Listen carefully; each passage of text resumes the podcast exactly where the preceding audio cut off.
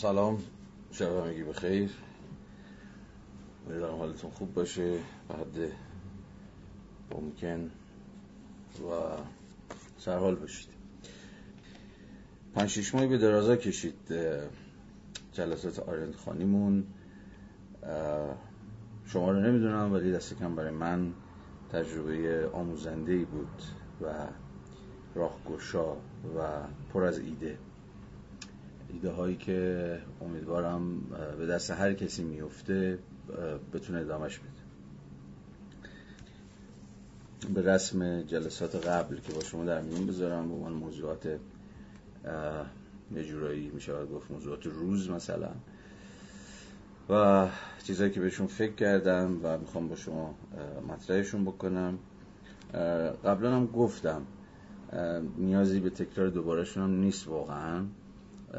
ولی خب به حال محض خالی نبودن عریضه. اینه که این چیزهایی که در ابتدای کلاس میگم واقعا از جنس یه جور دقدقه های یا ایده هایی است که به ذهنم میاد و صرفا حکم یه جور گپ و گفت رو داره.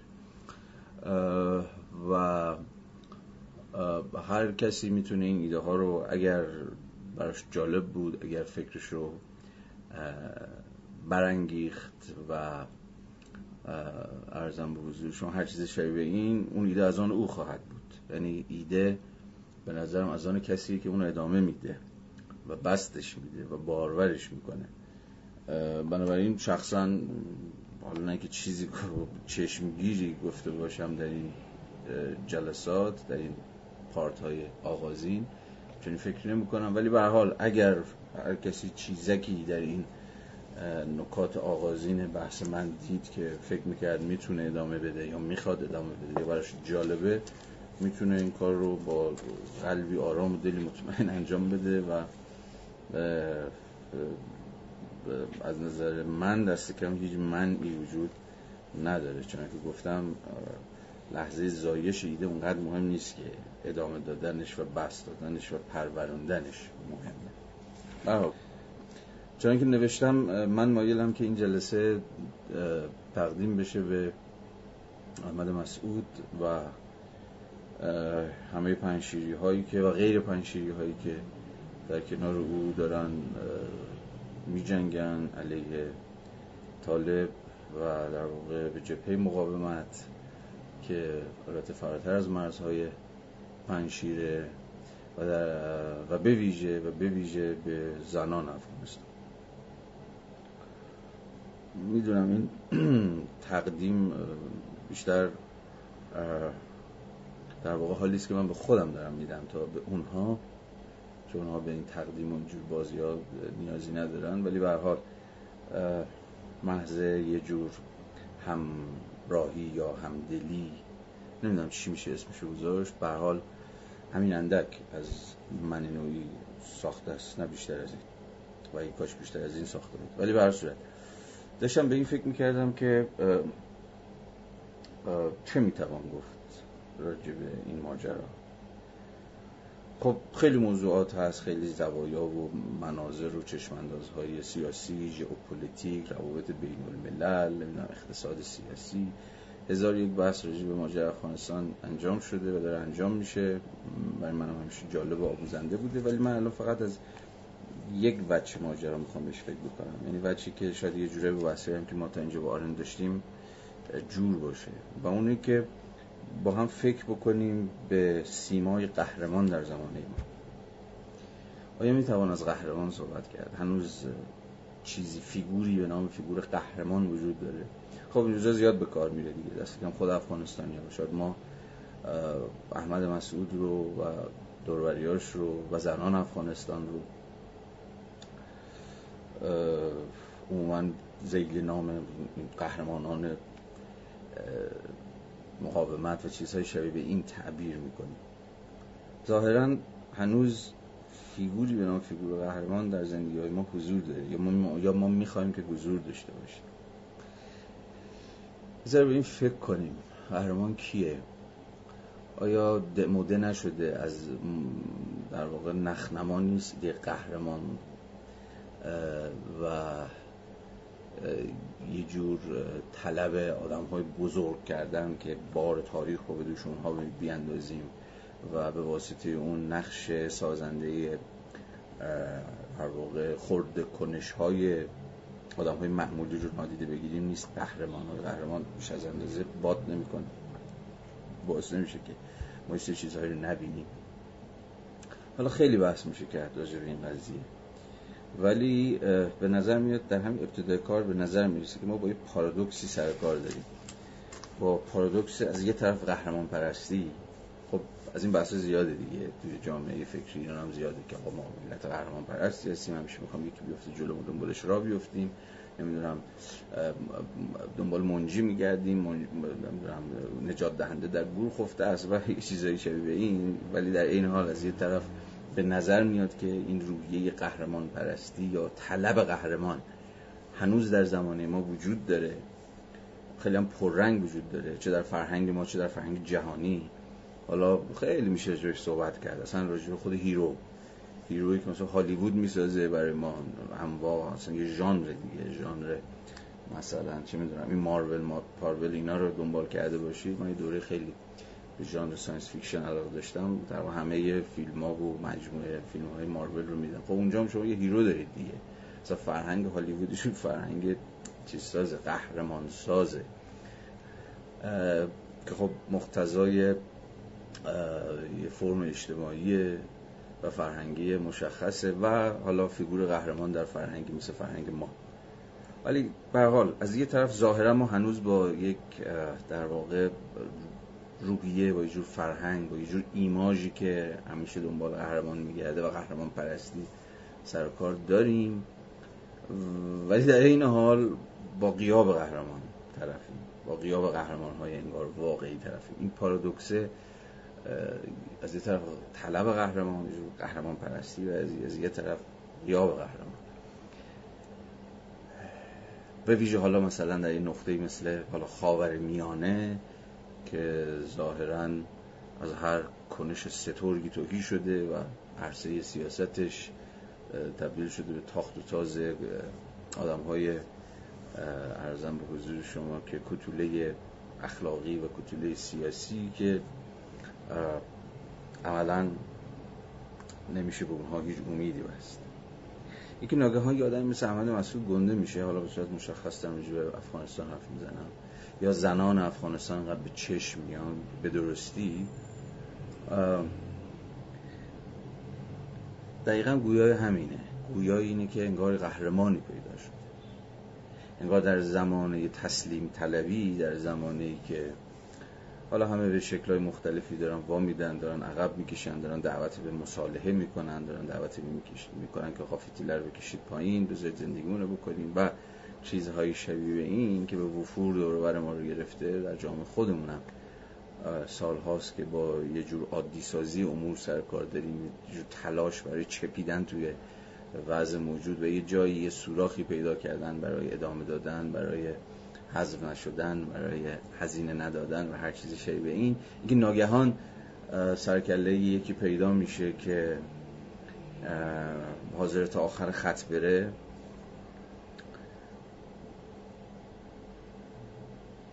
ظاهرا به امید بخش ناگهان توجهات رو جلب بکنه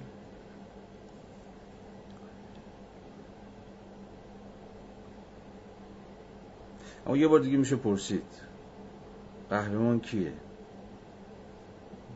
اگه بر وفق خط آرنتی بریم جلو در واقع دو تا حتی از بسیاری مسیرها میشه به مفهوم قهرمان فکر کرد ولی اگه من یه ذره بخوام در مختصات آرنتی باقی بمونم که به حال این بند خودم سرش در این جلسات کلاه نمونده باشه.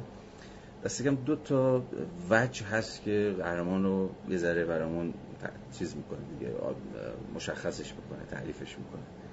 خب قهرمان یا در واقع کنش قهرمانانه شاید بهتر از این که از کنش قهرمانانه حرف چون قهرمان کسی نیست که همیشه قهرمانه به قهرمان داره میره. یک کنشه که ناگهان یه فرد شاید عادی رو یا یه فردی مثل بقیه رو تبدیل می‌کنه به قهرمان. یعنی قهرمان از خلال کنش قهرمانان است که قهرمان میشه. بنابراین شاید باید راجع به خود ویژگی اون کنشه حرف زد. اون کنش قهرمانانی چجور کنشیه؟ تا تو ذهن همه ما کنشی است که سترگ و چشمگیره و خارق عادته نه؟ و به این اعتبار انگار قهرمان یه گسست ایجاد می‌کنه. در یه جور نظم طبیعی امور. و همین گسستی که همین وقفه ای که همین سکته ای که ایجاد می‌کنه در اون وضعیت به رغم همه هزینه هاش چون کنش قهرمانانه همیشه با یک جور ریسک کردن با یک جور قمار کردن با یک جور ارزم به حضور شما که در واقع جان خود را به خطر انداختن یا هر چیز شبیه به این قرینه دیگه. ما عموما از hero انتظار داریم که یا کسی که hero میشه عموما در چشم ما این گونه است که ریسک کرده. یه چیزی رو به خطر انداخته. آبروش رو حیثیتش رو جانش رو مالش رو چه می‌دونم هر چیز شبیه این. برای این این, این, این وجوه چیزاییه که می‌تونه یه کنش انگار کنش قهرمانانه رو تا یه حدی تعریف بکنه. و به این معنا معادل با تسلیم نشدن. کنش خارق عادت که با همون ریسک پذیری که عرض کردم همراهه در این حال جو تسلیم نشدنه. تسلیم نشدن به اون خط قالبی که یا اون فضای هژمونی که همه رو داره تو خودش می‌کشه. و ناگهان یه قهرمان داخل گیومه بازی رو میشکونه. همه تو خونه هاشونن ناگهان چند تا زن میان بیرون تو خیابونای کابل جلوی طالب از حقوق زن سخن میگن. نه؟ این هیچ چیزی نیست جز تولید یک وقفه در یک نظمی که در غیر این صورت می‌تونست کاملا یک بستار خفه کننده باشه. یا همه دارن زندگیشونو می‌کنن ناگهان یکی میره بالای پست برق علم می‌گیره دستش و مثلا به حجاب اجباری اعتراض می‌کنه. یا هر چیزی دیگه شایی بگیم این قهرمان یا کسی که در واقع کنش قهرمان قهرمانانه ازش سر می‌زنه دقیقا به واسطه این گسست آفرینیش در نظم طبیعی و هژمون موجوده که در چشم ما کنشش سترگ و چشمگیر ارزم به حضور شما که جلوه می‌کنه. اما یه ویژگی دیگه هم هست که قهرمان و قهرمان می‌کنه. باز بر وفق خط آرنتی. و اونی که فقط این نیست که کنشش سترگه و چشمگیره و خارق عادته و وقف اندازه و یه گسست انگار می‌خواد در وضعیت ایجاد بکنه. و به واسطه این حاضر تا ته خط بره و خیلی چیزاشو ببازه یا از خیلی چیزاش هزینه بکنه و چیزای شبیه بلکه همپای این همپای این اون چیزی که در واقع قهرمان و قهرمان می‌کنه روایت پذیری این کنششه. که این کنشش میشه روایت کرد یا در واقع کنشش ارزش روایت کردن داره. یا به عبارت دیگه میشه درباره قهرمان و کنش قهرمانانش قصه گفت. این قصه رو تعریف کرد با آب و تاب تعریف کرد که دیدی زنان افغانستان چیکار کردن قصه شد دیدی احمد مسعود مثلا چیکار کرد؟ دیدی دختران انقلاب چیکار کردن؟ دیدی کارگران هفت هفته چیکار کردن؟ دیدی فلان و فلان و فلان. یعنی خود این روایت شدنه اینکه ناگهان کسی پیدا میشه که قصهش شنیدنی میشه. قصه ای که اگه تعریف بشه حالا به اشکال مختلفی ما در زمانه social media قصه ها رو تعریف می‌کنیم. حالا این خودش یه داستان دیگری است که مثلا قصه گویی در نتیجه social network چقدر دگرگون شده چقدر با فرم کلاسیک قصه گویی در واقع تغییر کرده. راجع به این نمی‌خوام الان خیلی حرف بزنم. ولی خود این تبدیل شدن یک زندگی یک زندگی به یک قصه به یک روایت که ارزشش داره که روایت بشه. بارها و بارها روایت بشه تو دهنا بچرخه و در واقع کنجکاوی ایجاد بکنه. در واقع یه جور شور و یه جور هیجان ایجاد بکنه. اصلا تصادفی نیست که شما تا همین اینستا که میچرخید بالا و پایینش می‌کنید مثلا انبوهی از عکس ها فیلم ها نمی‌دونم تکه های سخنرانی و چیزهای شبیه به این از مسعود از پنشیری ها از زنان افغانستان. حالا در قبال جامعه خودمونم خیلی بیشتر شاید بشود مثال زد.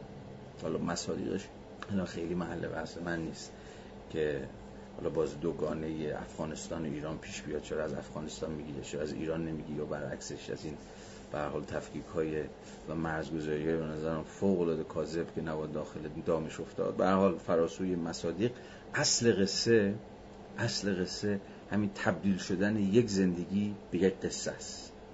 حالا اینجا جلسات قبلا بحث کردیم اونجایی که در ارزم به حضور شما که فصل مربوط به کنش راجع به روایت حرف می‌زدیم راجع به قصه حرف می‌زدیم از زبان آرند این البته پرسش همچنان زنده ای و حی حاضری باقی میمونه که آیا به واقع زندگی برخی ها ارزش روایت شدن داره و زندگی برخی ها فاقد این ارزشه؟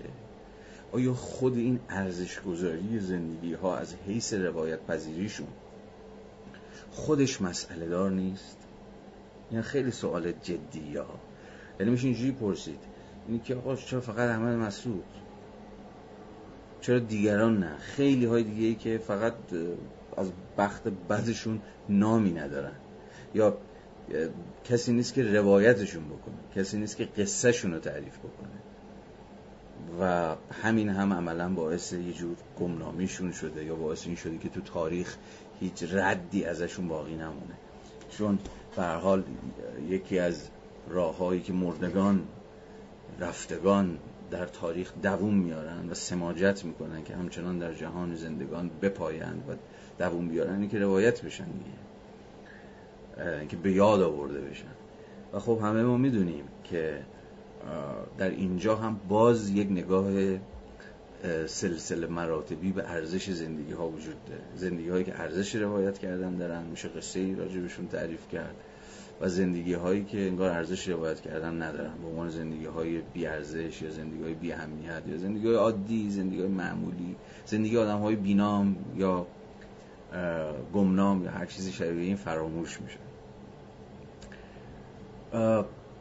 خب این خودش یک پرسش به نظرم بسیار بسیار نفسگیره. برای همین هم هست که اصلا یه شاخه ای از خود social science حالا بویژه انسان شناسی و بویژه انسان شناسی که با روش های ethnomethodology یا ethnography کار می‌کنه یعنی یه جور مردم نگارانه کار می‌کنه در سال اخیر به شدت رفته به سراغ همین روایت پژوهی. اینکه زندگی عادی ترین آدم ها هم آدم هایی که به نظر می‌رسه که کاملا جزی از نظم روزمره و عادی امورن و اصلا hero نیستن اصلا قهرمان نیستن. در کل زندگیشون هم کار سترگی کار چشمگیری کار درخشان و توجه برانگیزی نکردن. اتفاقا زندگی اونها هم ارزش روایت کردن داره. و تازه بعد از این که روایت میشه تازه شما بعد از اینکه قصه ای آدم رو میشنوید قصه زندگیشو بالا پاییناشو تقلاها و تلاشاشو تازه اونجاست که می‌فهمید که اون فیگور قهرمانی که عموما ما توی آدم های بزرگ که کارهای سترگ عجیب کردن دنبالش میگردیم خیلی وقت تو همین زندگی های روزمره هم پیدا میشه. یا در واقع هر کسی کنش های قهرمانانه خودش رو داره.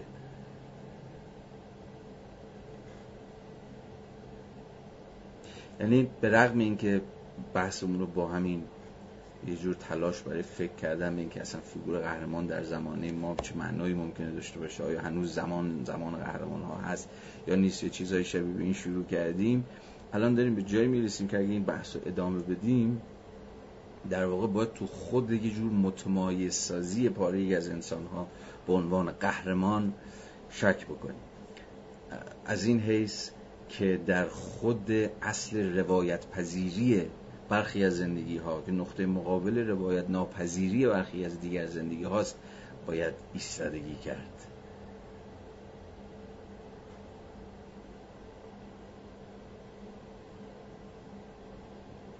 خیلی می‌تونم این بحث رو و باید که این بحث رو ادامه داد چون به جایی به نظر من بسیار بسیار راهگشایی و تفکر برانگیزی و انتقادی می‌کشه این بحث. ولی خب دیگه اجازه بدید که همین اندازه فعلا بسنده بکنم. یه موضوع دیگه هم بگم.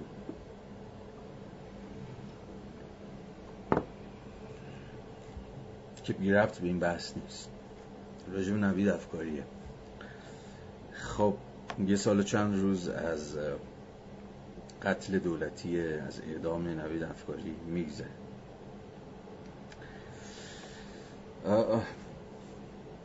در قبال او هم موضوعات و زوایای بسیاری هنوز هست که باید راجبش حرف زد. کما که دارن حرف می‌زنن. من اما باز فقط راجب دو تا وچه ماجرا چند کلمه ای با شما در میون بگذارم. یه وجهش هم وجهی بسیار بسیار تکرار شده است در این روزها و به نظرم هر چه روش دادم تکرار بکنه و اصرار بکنه باز هم کم یعنی همون روند دادرسی.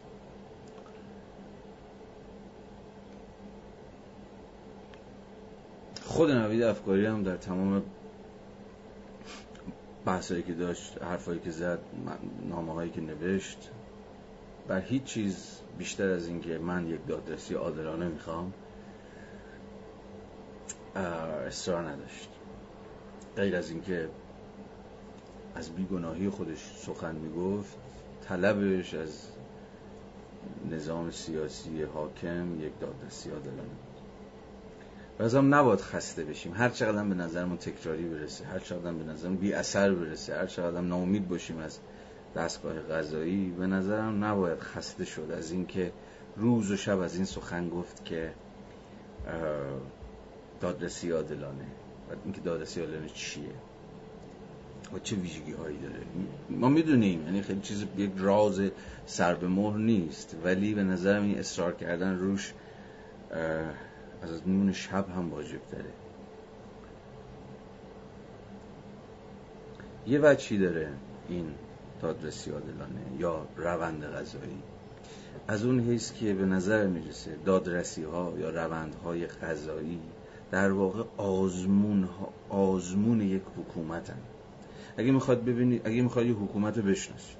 هر حکومتی جمهوری اسلامی باشه هر کسی هر حکومتی. هیچ به نظر من هیچ سنجه گویاتری وجود نداره. اینکه ایار این حکومت چیه؟ چقدر؟ چقدر میشه اصلا بهش اعتماد کرد؟ مثلا چقدر میشه جدیش گرفت؟ چقدر؟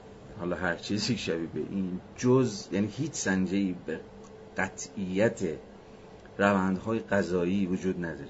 یعنی این که یه حکومت چجوری داوری می‌کنه راجع به شهروندان خودش؟ چجوری محکومشون می‌کنه؟ یا چجوری به اصلا حق دفاع بهشون میده حق دفاع بهشون نمیده؟ اگر به یه بابای خشم بگیره با یکی لج بیفته چجوری باش تا می‌کنه؟ از خیلی مهمه. که روندهای غذایی و دادرسی در چشم ما به مسابه آزمونهای یک حکومت آفتابی بشه.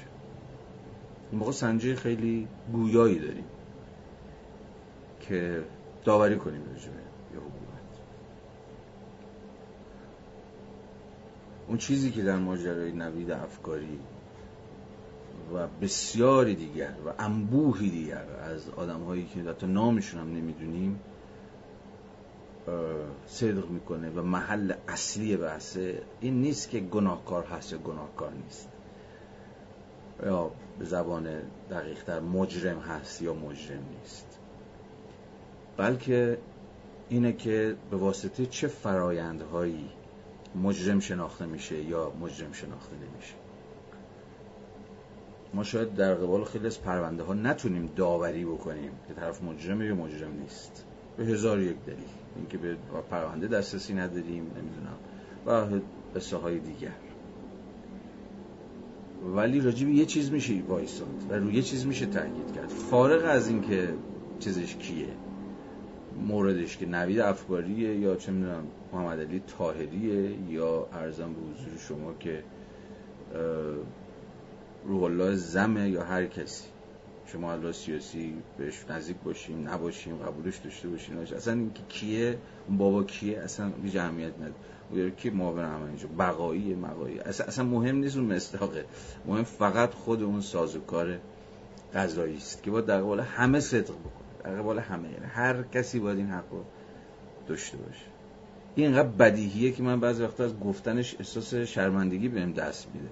احساس می‌کنم که یه حرف خیلی روشن و دو دو تا چهار تا که هر کسی می‌دونه اینقدر دیگه گفتن نداره که.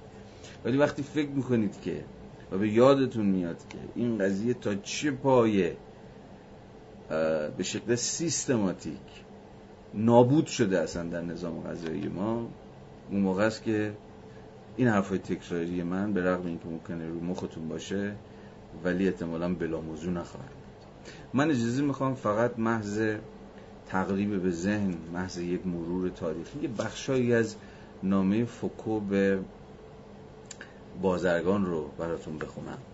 احتمالا همه توی نامه رو دیدید خوندید ازش خبر دارید. بازرگان این نامه رو اردیبهشت 58 نوشته. یعنی یه سروش دو سه ماه بعد از انقلاب خطاب به بازرگان نوشته که اون موقع خب نخست وزیره و در واکنش به دادگاه این نامه رو نوشت. به بازرگان که خب همه می‌دونیم با چه شتابی با چه در واقع مکانیزم انقلابی افراد رو محاکمه می‌کرد. فکر می‌کنم که این نام فوکو به طرز عجیبی معاصره و تنینش تنینی است که هنوز هم به گوش می‌رسه. ای بسا بسیار بسیار رساتر. یه چند فرازش رو بخونم. و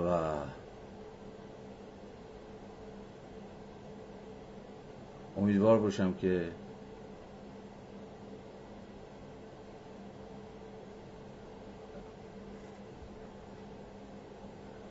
نوید افکاری و دیگرانی چون او بشنم هیچ چیز در تاریخ یک مردم مهمتر از دقایق نادری نیست که به مسابه تنی واحد برمیخیزد تا رژیمی را که دیگر نمی‌تواند تحمل کند براندازد. هیچ چیز برای زندگی روزمره این مردم مهمتر از دقایقی نیست. دقایقی برخلاف اولی بسیار رایج که قدرت دولتی از اینجا بعدش مهم میشه که قدرت دولتی با یک فرد در میافتد. وی را دشمن خود می‌خواند و تصمیم می‌گیرد وی را نابود سازد. حکومت هیچگاه وظایفی اساسی تر از آن وظایفی که میبایست در چنین دقایقی ادا کند نداشته است. محاکمات سیاسی همواره در حکم محک حکومت ها هستند. همون چیزی که دقایق پیش داشتیم روش صحبت کردیم که روند دادرسی ها آزمون آزمون سیاسی اخلاقی هر حکومتی است. نه از آن جهت که متهمان هرگز مجرم نیستند بلکه از این رو که قدرت دولتی در چنین لحظاتی بدون نقاب عمل می‌کند و خود را حین قضاوت دشمنانش به معرض قضاوت می‌گذارد. دقیقا همون لحظه ای که یه حکومت داره داوری می‌کنه داره قضاوت می‌کنه یک متهم. دقیقا همون لحظه که خودش هم در معرض قضاوته. برای همین هم هست که لحظه های دادرسی لحظه های آزمون های سیاسی اخلاقی حکومته چون دقیقا لحظه است که به ما این امکان رو میده که حکومت رو در اون نابترین لحظش این یعنی لحظه ای که سیطره پیدا می‌کنه بر یک فرد یا به تعبیر بهتر بر یک شهروند و کاملا روش خیمه زده و قدرتی ظاهرا مطلق الانان بر شهروند داره. دقیقا در اون لحظه که داره اعمال زور می‌کنه. به اتکای قانون داره اعمال زور می‌کنه. دقیقا در اون لحظه ای که داره داوری می‌کنه یا داره اعمال زور می‌کنه دقیقا در اون لحظه داوریش کنه. یعنی داوری کردنش رو داوری کنه. این به نظرم چون که خود فوکو هم یادآوری می‌کنه همون لحظه هایی است که دیگه یک حکومت نقابش رو از چهره بر میداره چون الان دیگه قاضیه. الان با شما حکم زده.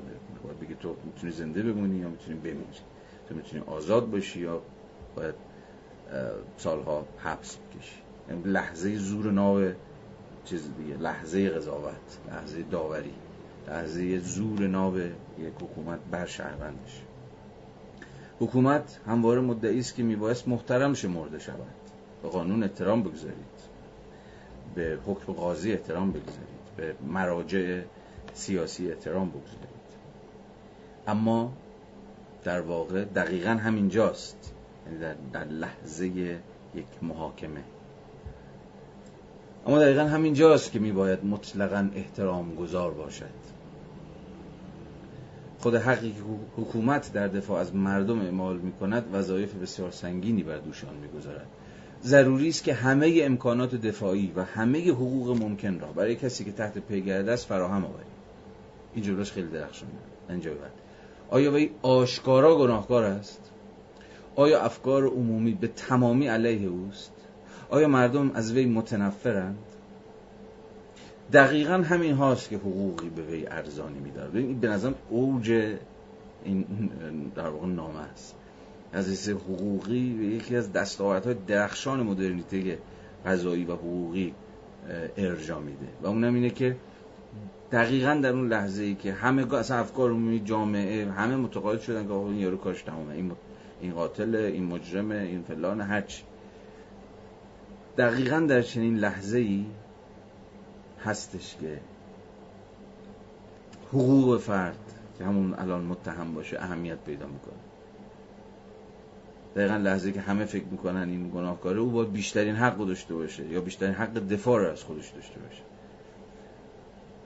چون در اون وضعیت در آسیب پذیرترین حالت ممکنه شدی همه علیهشن اون افکار عمومی دستگاه قضایی فلان فلان فلان. اما دقیقا اونجاست که او باید همه این حق و حقوق داشته باشه. دقیقا همین هاست که حقوقی ارزانی میدارد. حقوقی که یک سره میبایست خدش ناپذیر باشد. این وظیفه قدرت حاکم است که این حقوق را به رسمیت بشناسد و تضمین کند. نزد حکومت چیزی چون انسانهای ناسزاوار نمی‌تواند وجود داشته باشد. یعنی انسانهایی که اصلا سزاوار این اصلا لیاقت اینو ندارن که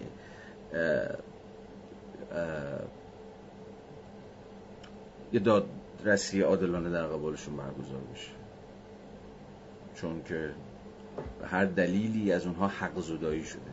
دلیل مثلا وسعت یا گندگی مثلا جرمشون یا به دلیل حجم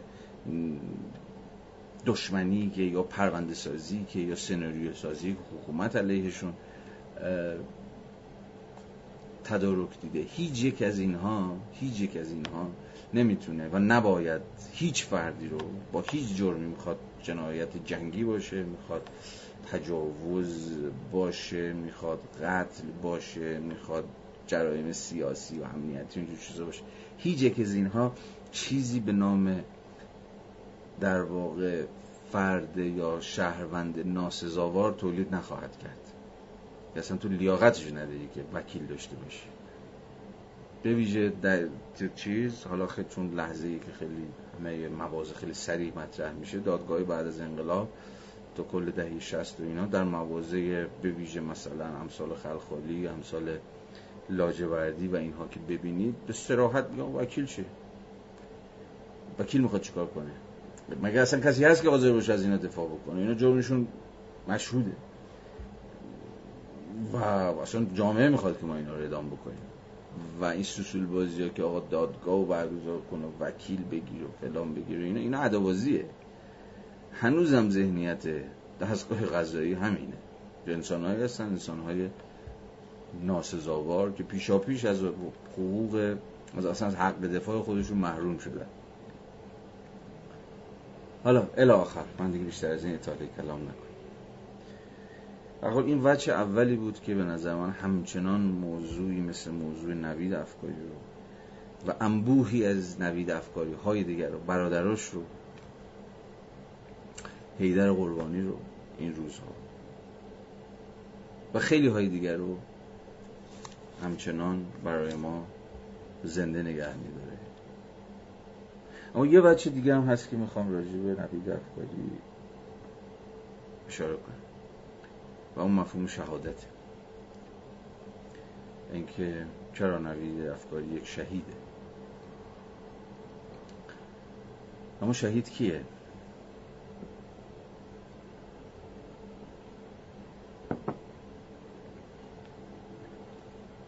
شاید تو ذهن همه ما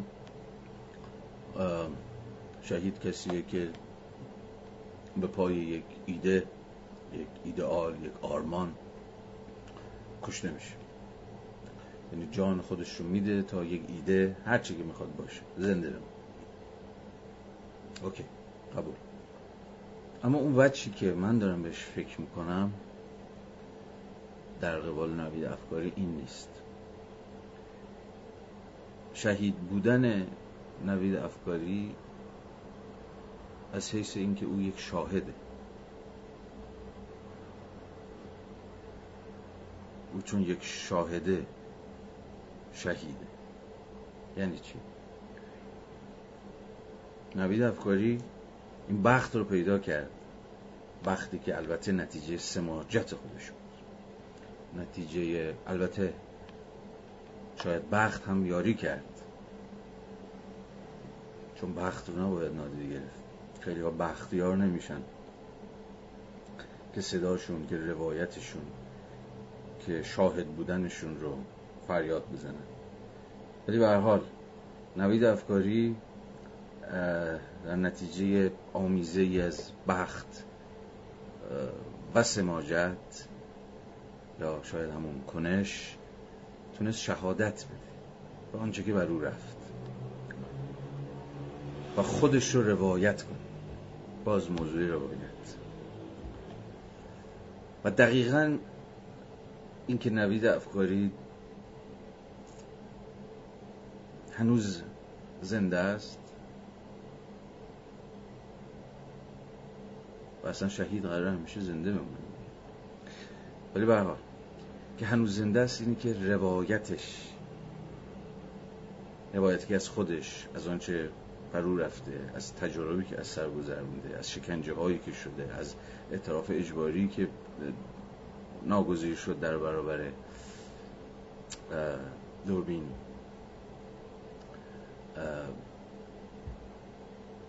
داشته باشه و چیزهای شبیه تونست اینها رو روایت کنه.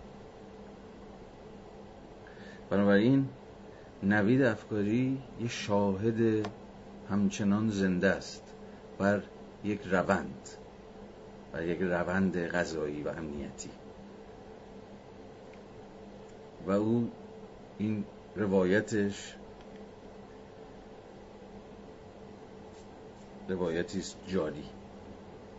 و در واقع ما در ماجرای نوید افکاری و باز هم میگم خیلی های دیگه مثل او با یه جور نبرد بین فرد و دولت مواجهیم اما نبرد فرد دولت صورتهای بسیار متفاوتی داره. یکی از این سویه های و وجوه نبرد فرد و دولت در واقع نبرد روایت و ضد روایته. روایت یک شاهد که به تجربه خودش شهادت میده و آنچه که نه فقط دیده است بلکه آنچه که با گوشت و پوست و استخون خودش تجربه کرده و از سر گذرونده و روایت دولت. خیلی از جنگ ها خیلی از ستیز ها خیلی از کشمکش ها در ساحت روایت ها هستن که اتفاق میفتن این جنگ روایت هاست اصلا یکی از دلایل اهمیت میدیا و فلان و اینها در جامعه معاصر در سطح جهانیش به واسطه هم که روایت ها بسیار مهم شدن امروز بخشی از جنگ در افغانستانش هم حول روایت ها داره میچرخه. اینکه طالبان مثلا تونسته در برخی در, در بسیاری از سطوح کامیاب بشه اینکه تونسته روایت غالبی از خودش به دست بده که مثلا نشون میده که بعد ما تغییر کردیم ما خوشگل شدیم ما قشنگ شدیم ما فلان شدیم و بهمان شدیم. یا در بسیار از حوزه‌های دیگه. مثلا سینما. مثلا سینما حالا ببینید سینما ژانر تاریخی که در سال اخیر در ایران خیلی بالا اومده. در واقع نبرد روایت هاست. مثلا رجوع دهی 60 سال می‌دونم جو فرد تو فرد داره فیلم ساخته میشه دیگه. از این یا رو مهدویانه نمی‌دونم یا رو شعیبیه و خیلی از این جواب مبونایی که اکثرشون با اوج و اینا کار می‌کنن. در واقع چه کار دارن می‌کنن؟ دارن روایت سازی می‌کنن دیگه. روایتی که مثلا داره دهه 60 رو قصه شو داره برای شما تعریف می‌کنه. به حال این جنگ روایت ها همیشه بخشی از اون تنش سیاسی درون هر جامعه است. در ماجرای نوید افکاری هم شما باز این, این ستیز روایت ها رو دارید. روایت او در مقام یک شاهد و روایت در دستگاه دولتی در مقام یک مجری. و دقیقا همینجاست که وجدان عمومی به مسابقه داور ساخته میشه. یا به عبارتی اصلا وجدان عمومی درگیر میشه. جایی که روایت میشنوه. جایی که میشنوه یکی پیدا شده که داره میگه من شکنجه شدم. ناگهان توجهات بر میگرده از یه طرف اعترافات تلویزیونیشو می‌بینه که همینجوری هم می‌دونید که همینجوری در به مناسبت سالگردشان باز دوباره اعترافات رو پخش کردن که خوشبختانه در سالهای اخیر جو ژورنالیزم تحقیقی خیلی خوبم شکل گرفته که خب نشون داد چقدر این اعترافات اجباری ضد و نقیض داره چقدر اعترافاتی که از زبان خود افکاری داره پخش میشه مثلا بریده بریده شده و چیزهای شبیه این که باز اون هم بخشی از همچنان نبرد روایت هاست که داره نشون میده روایت دولتی روایت مخدوشیه روایت متناقضیه روایت مسئله داریه که این رو ما ویژه مدیون این ژورنالیسم تحقیقاتی هستیم که به مدد همین social network اینا داره در فضا جریان پیدا می‌کنه و بسیار مهم.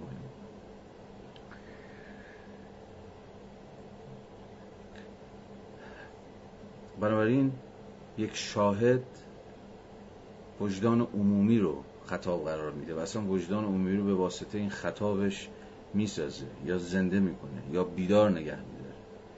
در صحبت هایی هم که خود نوید افکاری از زندان تماسایی که داشته نامنگاری هایی که داشته مدام خطابش به اینه که من هیچ دستاوردی ند... هیچ دستاویزی ندارم هیچ امیدی ندارم جز وجدانهای بیداری که جز انسانهای مثلا متحدی که و مندی که صدای من رو میشنم این وجدان عمومی به مسابه داور بسیار بسیار مومنت استراتژیکی. همه دارن سعی می‌کنن که این وجدان عمومی رو تصاحب بکنن.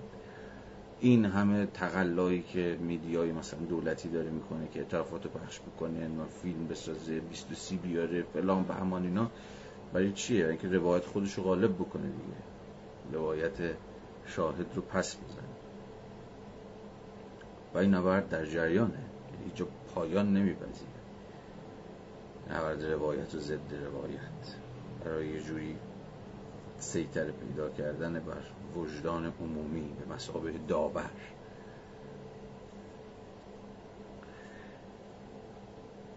برای این اهمیت نوید افکاری دقیقا معادل اهمیت اون شهادتیه که داده. اون شهادتی که فرصت پیدا کرده رو به عموم رو به وجدان عمومی فریادش بزنه و روایت دولتی رو خدشدار بکنه مسئله دار بکنه.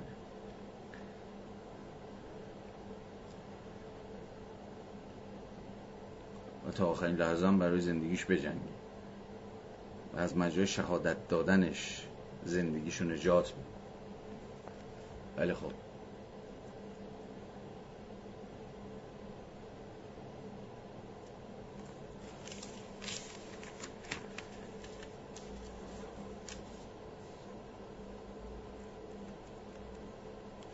یه مسئله دیگر هم بگم و دیگه تموم کنیم. چند تا مسئله دیگه هم هست. اگر حوصله بود در بریک های یعنی بعد هر بریک من باتون در می‌ذارم. اگر واقعا مطمئن نیستم این بحث و حوصله شما سر می‌بره نمی‌بره نمی‌دونم. برحال میگم دیگه. یه مسئله دیگه هم باز ماجرای توماج صالحی بود. این رپری که چند روز پیش بازداشت شد. خب ظاهرا در این چند هفته اخیر رپرها به ویژه رپرهایی که در ایران هستن و دارن کار می‌کنن آماج هزارهای امنیتی و اطلاعاتی اینها قرار گرفت. که یه بار دیگه به نظر من باید برگردیم به کارکرد سیاسی و هنر. خب چند ماه اخیر ببینید بعد از ماجرای فرهادی در کن که حواشیشو حتما به خاطرتون هست و به حال نقد خیلی دامن گستری که شکل گرفت که آقا چرا حرفی نزد چرا اعتراضی نکرد چرا فلان و بهمان. دامن زده شد بهش دیگه. دوباره مسئله پیوند هنر و سیاست یعنی اینکه کجا هنر سیاسی میشه. یا یا اصلا هنر سیاسی میشه آیا باید سیاسی بشه؟ یا هنر سیاست نسبتی با هم دیگه داره. این نسبت درونیه. یعنی این یعنی این جانمایه خود هنره که باید سیاسی باشه. یعنی اثر باید سیاسی باشه یا نه؟ هنرمند باید سیاسی باشه. مثلا آقای فرهادی اگه رفت مثلا جایزشو گرفت مثلا یه حرفی هم بزنه. اینه یا نه؟ اثر باید سیاسی باشه. اصلا سیاسی بودن اثر یعنی چی؟ اینا انبوهی از بحثاست که خب کمتر بیشتر در ایران در جریان دیگه. حالا من طبعا در اینجا مجالی نخواهم داشت که بحثی مستقلی راجع به داستان پیش بکشم ولی داشتم به در واقع رپ فکر می‌کردم. خب من هیچ وقت رپ باز نبودم. من میشم مخاطب خیلی عام و گذرای رپ بودم. ولی خب ظاهرا تنها ژانری که به رغم اینکه اونم حالا قصه خودش داره ولی ظاهرا تنها ژانری در موسیقی که پیوندهای بیواسطش رو این خیلی مهمه. پیوندهای بیواسطش با سیاست. رو همچنان حفظ کرده رپه و دیگر موسیقی ها حالا هر ژانری که هست. انگار که کاملا پیوند گسستند از سیاست. یعنی به تعبیر دیگه تنها ژانر موسیقیایی که خیلی مستقیم بدون پیچوندن بدون تمثیل و نماد و استعاره و بالا و پایین. حتی بعضی وقتا بندز خودشون هم مهم میشه. ولی به حال خیلی مستقیم می‌تونه بیاد و وایسه و از مدیوم خودش یعنی مدیوم حالا رپ هنر حرف سریح سیاسی بزنه ظاهرا موسیقی رپ باید باشه. و تصادفی نیستش دیگه که اینا الان اینقدر زوم کردن دم دستگاه امنیتی اینکه رپرها رو بگیرن. حالا رژیم خیلی میشه صحبت کرد. بچه‌ای که موسیقی می‌شناسن این ژانر رو می‌شناسن به بالا بالا پایینهاش به حالا دعوایی که تو خودشون هست گروه بندی هایی که هست انواع رپی که وجود داره آشنان شاید الان بشه دوباره و یک بار دیگه حالا از یه زاویه دیگه ای مسئله پیونده هنر و سیاست رو پیش کشید.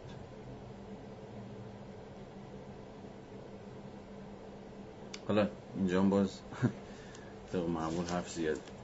ولی همین خواستم که یه به حال صرفا اشاره هم به این دوستمون تو ماجی صالحی کرده باشم و بیایید همه امیدوار باشیم که او هم زودتر از این مخمسه بد خلاص بشه. خب من خیلی موضوع دارم. از بدید همینجا بسنده بکنیم. بیشتر از این سرتون رو قد نیارم وقتتون نگیرم. بریم سراغ بحث خودمون. با آرنت یه ذره سر کله بزنیم. حالا حالا هستیم دیگه. ببخشید.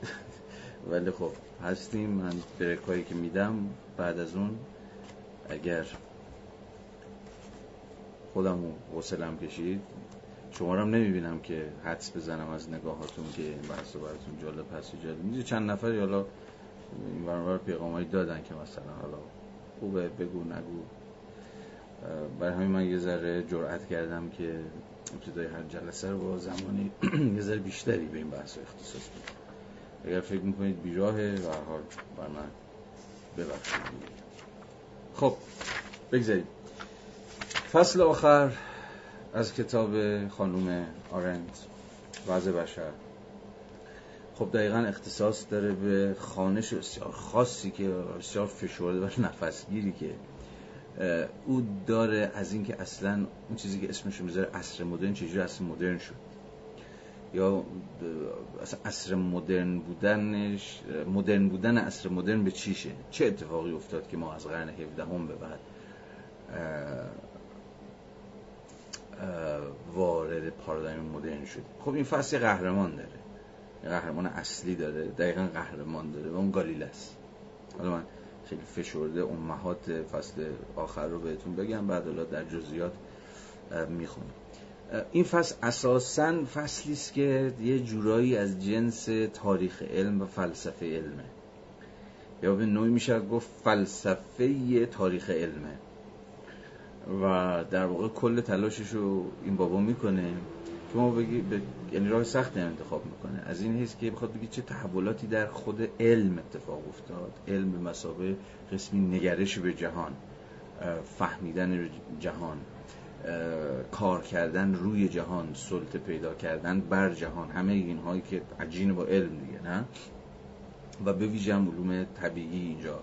مد نظرشه و به ویژه فیزیک و باز به ویژه اختر فیزیک که حالا خواهیم دید که چرا اختر فیزیک برای بنده خدا مثلا اینقدر مهمه. به حال داره همه اینا رو بحث می‌کنه. می‌خواد ببینه که آقا چه اتفاقی به ویژه در علوم طبیعی افتاد که اساسا جهان به گونه دیگری تصویر شد. یعنی موضوع این فصل یک جور تصویر جهانه. به تعبیر های دیگری یک کلمه. و در واقع تغییری که این تصویر جهان در چشم انسان مدرنی که بعد از قرن 17 هم رفته رفته سر کلش داشت پیدا می‌شد. گرچه تمهیداتش در قرن 15 هم و 16 هم به واسطه تحولاتی که در نتیجه کارهای کوپرنیک و گالیله و نیوتون و کسانی چون اینها اتفاق افتاده بود چیده شد. این چرخش این زایش یه جور انسان مدرن با یک جهان نگری خاص خودش که اساسا با جهان نگری اصل پیشا مدرن حالا چه جهان نگری یونانی جهان بینی دوران باستان دوران قرون وسطا دوران رنسانس و غیره و غیره متفاوته. خب مسیر بسیار پرپیچ و خمی میره. آرند تا نشون بده که این چرخش چجوری اتفاق افتاد. چجوری این جهان نگریه دگرگون شد در نتیجه تحولاتی که در به ویژه علوم طبیعی اتفاق افتاد و بعد اثراتش رو برای خود فلسفه هم گذاشت. فقط داخل پرانتز بگم مثلا برای آرند گالیله خیلی مهمتر از دکارت. یعنی یه فیگوری در اون تاریخ حالا علوم طبیعی با یه فیگوری در اون تاریخ فلسفه. از اون حیث که اساسا مثلا آرند دکارت رو نتیجه دستاوردهای و نتایجی می‌دونه که گالیله در قبال جهان بهشون رسیده بود و در واقع دکارت یه جوری تلاش کرد که ترجمه بکنه گالیله رو به زبان فلسفه. یعنی ببینید فلسفه دنبال روه تحولاتی پیشه که در علوم طبیعی اتفاق افتاد. و خب این با فهم ما در قرن بیستم هم از فلسفه تا حد زیادی عجینه. حتی با یه جورایی با فهم هگلی هم عجینه. که جغد مینروا دیگه. جغد مینروا تازه شب به پرواز در میاد. یعنی همین روز اتفاقا افتادن شب که میشه فلسفه که همون جغد مینروا قراره که نمادی ازش باشه از لونش میاد بیرون بال بال می‌زنه. فلسفه به این معنا شب بیداره. روزا می‌خواد. یا روزا فقط نگاه می‌کنه که چه اتفاقی در جهان داره میفته. بعد شب که میشه شروع می‌کنه راجع به اتفاقات روز حرف زدن. یعنی خودش محل یک تحول یک انقلاب یه چیزی شبیه نیست. رد پاهای و اثرات و نتایج روز در فلسفه به زبان مفهوم برمیاد. فلسفه خودش انقلاب ایجاد نمی‌کنه. خودش تحولی پدید نمیاره. به تحولات انقلاب هایی که مثلا محصول علوم طبیعی محصول تکنولوژی هاست محصول سیاست رویدادهای سیاسی یا هر چیزی شبیه میاندیشه و از اون یک در واقع صورت بندی مفهومی یا نظری به دست میده حالا بر صورت کل این فصل تلاش آرنت برای توضیح این چرخش درون جهاننگری عصر مدرن. یا به تعبیر دیگه چرخشی که ما رو وارد جهان نگری در خور عصر مدرن می‌کنه. و ما توضیح خواهد داد که چگونه در نتیجه این چرخش پارادایمی در جهان نگری و اصلا تغییری که در نگاه ما به جهان اتفاق افتاد مراتب ویتا اکتیوا یا همون زندگی وقف عمل دگرگون شد. چجوری کنش یا عمل از دهن افتاد اهمیتش رو گم کرد. انسان سازنده یا همون هوموفابر انسانی که قرار بود که ارزم به حضور شما که در طبیعت دست ببره طبیعت رو تغییر بده و جهان رو بسازه اهمیت عمده پیدا کرد. که البته در فرازهای قبل که ما میخوندیم بحث های خود آرنت رو به در فصل چهارم که مربوط به وقت بود اونجا نیم نگاهی به این قصه آرنت داشت. و باز چطور میشه که در ادامه انسان زحمتکش همپای انسان سازنده و حتی جلوتر از انسان سازنده دست بالا رو پیدا می‌کنه در ارزم به حضور شما که عصر مدرن خب اجازه بدید فرازهای منتخبی رو با هم دیگه بخونیم و با یه شتاب امیدوارم منطقی پیش بریم. خب ده و ده دقیقه است. آره دیگه یه ساعتی بس کنیم خب من برای اینکه شروع که می‌کنم وقف نندازم و یه کله بریم تا انتهای بند سی و شیش رو بایدتون یه بریک همینجا بدیم. یک نفسی چاق بکنیم و برگردیم و بحث رو با خود آرند پی بگیریم. ببینیم که چه میشه. ما برگردیم صفحه 385 از بند 36 کشف نقطه اتکای عرش میدوسی رو فرازه منتقبش رو می‌خونیم و با هم بحث می‌کنیم. خب. ارزم به حضور شما که شروع بکنیم ببینیم که چی پیش میاد.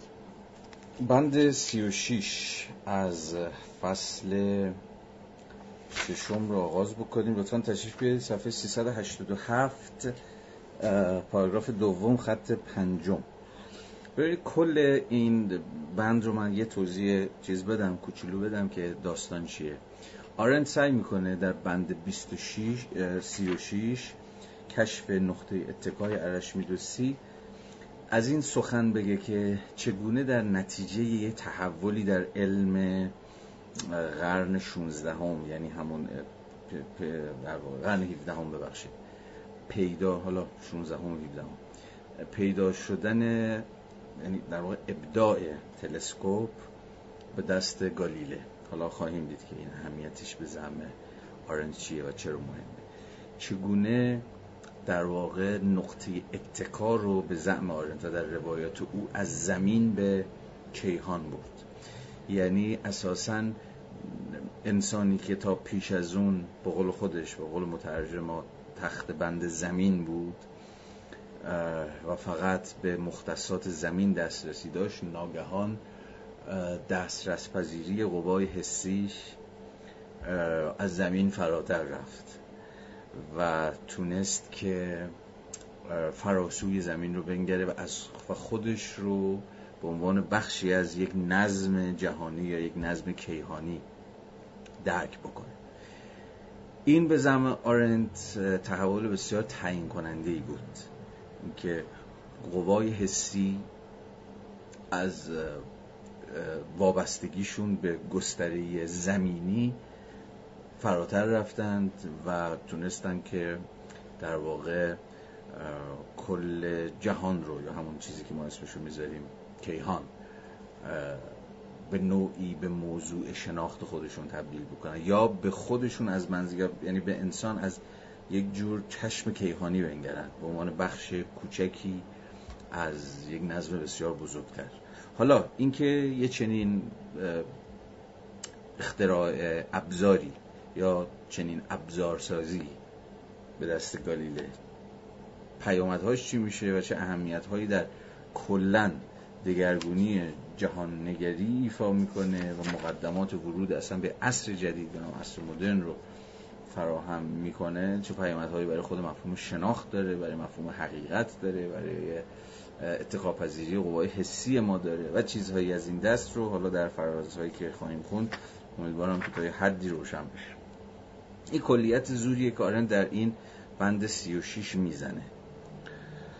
و پرابلم محوریش اینه. حالا صفحه 387 387 پاراگراف دو خط پنجم. در عالم اندیشه ها تنها خلاقیت و عمق هست که هر دو کیفیات شخصی هند. اما بداعت عینی مطلق وجود ندارد. در عالم اندیشه بداعت عینی مطلق وجود نداره. یعنی انگار در عالم اندیشه چیزی ابدا نمیشه به خودی خود. خلاقیت و عمق ممکنه وجود داشته باشه ولی بداعت نه. حالا خواهیم دید که او بداعت رو به عرصه به ویژه علوم عرصه تکنولوژی ها و چیزهای شبیه این ارجاع میده اندیشه ها میآیند و می‌روند. آنها از نوعی ماندگاری حتی از نوعی نامیرایی مخصوص به خودشان برخوردارند که بستگی دارد به قدرت ذاتیشان در روشنسازی که مستقل از زمان و تاریخ وجود دارد و دوام میآورد. از این گذشته اندیشه ها برخلاف رویدادها هیچگاه بی سابقه نیستند. به یک نوعی اصلا آرنت فیلسوف رویداده. ایونت. خب ایونت به ویژه فلسفه قرن بیستم دوباره احیا شد دیگه. حالا توی رویداد دقیقا به مسابه امر پیش بینی ناپذیر. به مسابه یه جور حادثه. که نظم امور رو به هم می‌زنه یا ساختارهای از پیش موجود ذهن ما آمادگی این رو نداره که جایی در نظام معقولات براش دست و پا بکنه. ایونت به این معنا که خب تو اندیشه دلوز محوریه تو اندیشه فوکو محوریه تو اندیشه مثلا آلم بدی و فیلسوف معاصر به ویژه فرانسوی. خود این مفهوم ایونت نقش بسیار پررنگی بازی می‌کنه. ایزن نزد آرنت. اگه یادتون باشه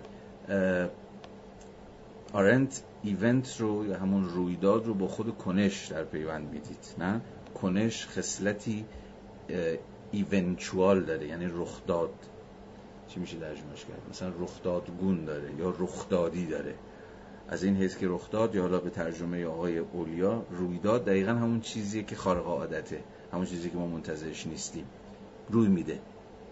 توقعی توقعش نداریم چشم داشتی براش نداریم از پیش براش آماده نیستیم ولی اتفاق میفته. رویدادها به این معنا انقلابی یا به این معنا تحولی ایجاد می‌کنن. به این معنا اون پیوستار رو پاره می‌کنن و یه خط جدیدی انگار میگشایند در روند جهان.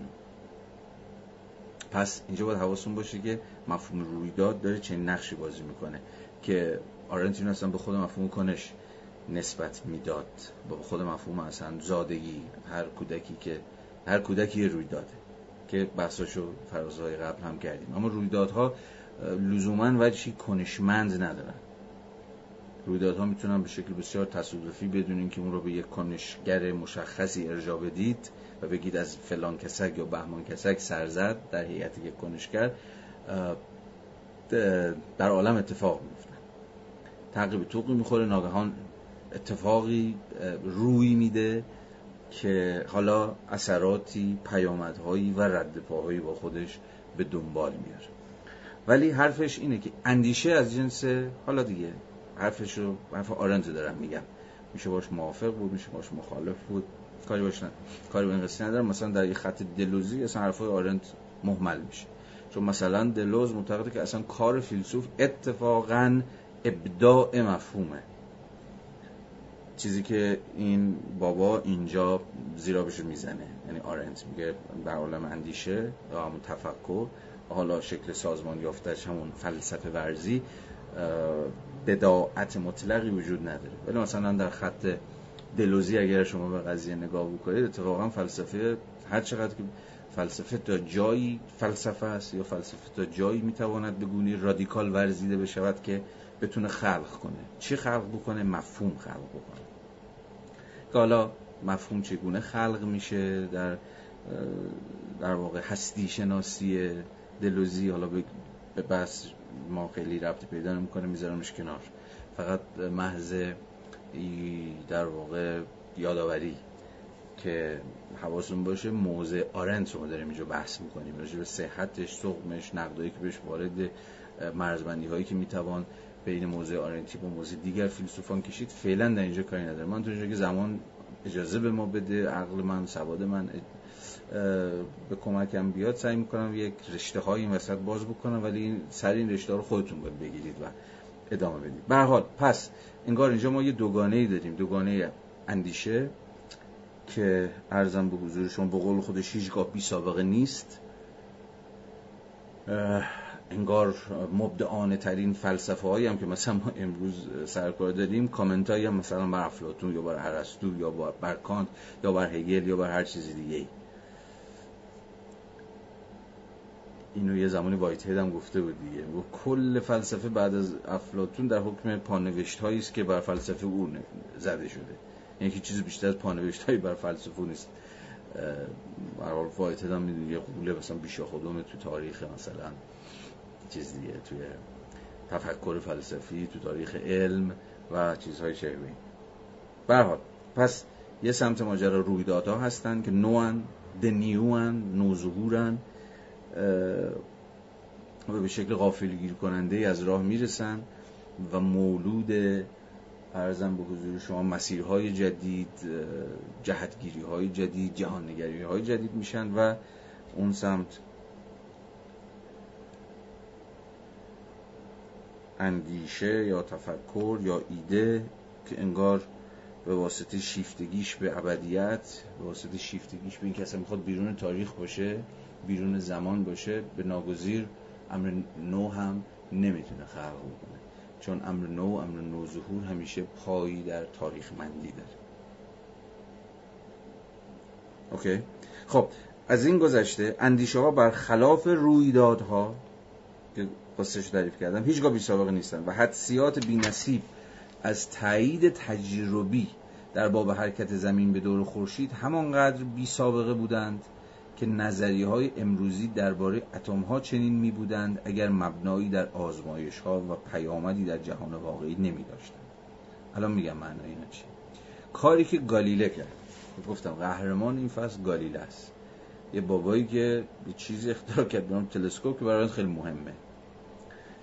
تلسکوپ و ابداع و بر واقع تلسکوپ یه رویداد به زمه آرنت یه اتفاق جدیده که اصلا مرزهای قوای حسی ما رو اصلا اتکاپذیری به قوای حسی ما رو دگرگون کرد. کاری که گالیله کرد و پیش از او هیچ کس نکرده بود به کار بردن تلسکوپ بود به وجهی که اسرار عالم با همان قطعیت ادراک حسی تسلیم شناخت بشری شد. به عبارت دیگر گالیله چیزی را که به نظر می تا ابد از دسترس موجودی تختبند زمین بیرون است و در بهترین حالت می توان با حدس و گمان و تخیل درکی تو با تردید و عدم قطعیت از آن حاصل کرد در دسترس او و حواسش قرار داد. حواسی که تختبند بدن اوست. خب اینجا تا یه حدی روشن میشه که مثلا اهمیت اختراع یک ابزار به نام تلسکوپ به دست گالیله برای آرنت چیه چه اتفاقی در واقع داره میفته حالا یه ادامه بدیم. 389 پاراگراف دوم خط چهارم. افزایش قابل اثبات و هموار شدت گیرنده دانش و قدرت بشری را به پیدایش علوم طبیعی نسبت میدن خب این یکی از بحث بسیار مفصله توی بحث های حالا هم فلسفه هم تاریخه. که آدم های مختلفی هم راجع حرف زدن. نسبت دانش و قدرت که به ویژه این رو شما در حیطه علوم طبیعی می‌تونید دنبال بکنید و البته دیگه امروز می‌دونیم که علوم انسانی هم از این قصه مستثنا نیستن. اینکه دانش قدرت. این سخن برای ما خیلی تداعی کننده مواضع فوکو دیگه. ولی قبل از فوکو دیگرانی مثلا آدورنو و در کتاب دیالکتیک روشنگری دقیقا جمله رو دارن مثلا فهمشون از روشنگری دقیقا همینه که در واقع knowledge is power. اینو به صراحت مثلا اونجا میگم و بعد هم برای همین هم هست که مثلا فوکو میگه که اگه من قبل ترها مثلا با مواضع فرانکفورتی ها یعنی همین آدورنو و هورکهایمر اینها آشنا می‌شدم خیلی از کارها رو نمی‌کردم خیلی از مسیرها رو نمی‌رفتم. چون اونها مثلا این مسیرها قبل از من رفتن. گرچه حالا تعارف می‌کنه چون این دو تا هیچ ربطی به هم دیگه ندارن یعنی فوکو و فرانکفورتی ها هیچ ربطی از این حیث ندارن. چون فوکو تاریخ نگار دانشه و اونا تاریخ نگار دانش نبودن. حالا اینا بحث جدایی است. اما اینجا بحث بحث آرنت هم دقیقا همینه. پیوندی که بین دانش و قدرت هست که علوم طبیعی این رو بهش دامن زدن. علوم طبیعی که در واقع به تعبیری دانش رو بر آن چیزی که می‌شود می‌شد اسمش رو دانش گذاشت یا علم گذاشت در خدمت بست قدرت قرار دادن. و خب ما می‌دونیم دیگه اساسا علوم طبیعی علومی هن که به تعبیر هابرماسی اگر بخوایم در اون کتاب دانش و علاقه بشریش knowledge and human interests کتاب بسیار مهمه هابرماس جوانه. اونجا هابرماس یه تقسیم بندی به دست میده از سه در واقع سه نوع دانش که بر حسب سه نوع آماج یا قاید یا هدفی که دارن از هم جدا میشن. هابرماس علوم طبیعی رو در زمره علومی قرار میده که اساسا سوداشون و هدفشون بست سلطه است. بست سلطه بر طبیعته. خب شاید بارسترین و دقیقه که می‌تونه به ما نشون بده تا چه پایه بین علوم طبیعی و بست قدرت و سلطه بر طبیعت پیوند هست فرانسیس بیکن باشه که باز دست بر غذا آدورنو و هوکایمر در همون فصل آغاز دیالکتیک روشنگری به نام مفهوم روشنگری در واقع قهرمانشون بیکنه. قهرمان یعنی در واقع ضد قهرمانشون. بیکنه. و نشون میدن که این بیکن بود که سعی کرد ما رو متقاعد بکنه که طبیعت مثل اسب چموشه که ما باید شلاق بگیریم. بیفتیم به جونش رامش بکنیم تا بتونیم ازش سواری بگیریم. بیکن بود که سعی کرد به ما بیاموزه که دانش قرار نیست برای دانش باشه برای مثلا باز کردن قفل گنجینه اسرار باشه. دانش باید به کار بیاد. دانش باید بتون باید بتونه معادل با بست قدرت ما عمل بکنه. یعنی یه جور دانش عملی یا دانشی که به کار بیاد یا دانش مفید یا هر چیز دیگه که شما بهش فکر می‌کنید. پس این پیوستگی دانش با قدرت به مدد یا در واقع درون قلمرو علوم طبیعی نکته است که می شود از جوانا به متفاوتی راجبش حرف زد و شاید مثال براش آورد. کارنت هم اینجا دقیقا البته به شکلی گذرا چون بعدا بحث خودش رو دنبال می‌کنه به همین نکته می‌پردازه. البته امروز می‌دونیم که اینم بگم تموم کنم فقط علوم طبیعی نیستن که قراره که پیوندی بین دانش و قدرت باشن امروز علوم انسانی هم حالا شاخه‌های مختلفش هم به اشکال متفاوتی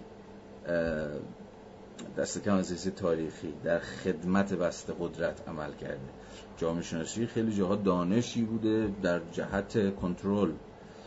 دانش مدیریت دانش روانشناسی اینا اینا همه دانشهایی که فقط شیفته چیز نبودن.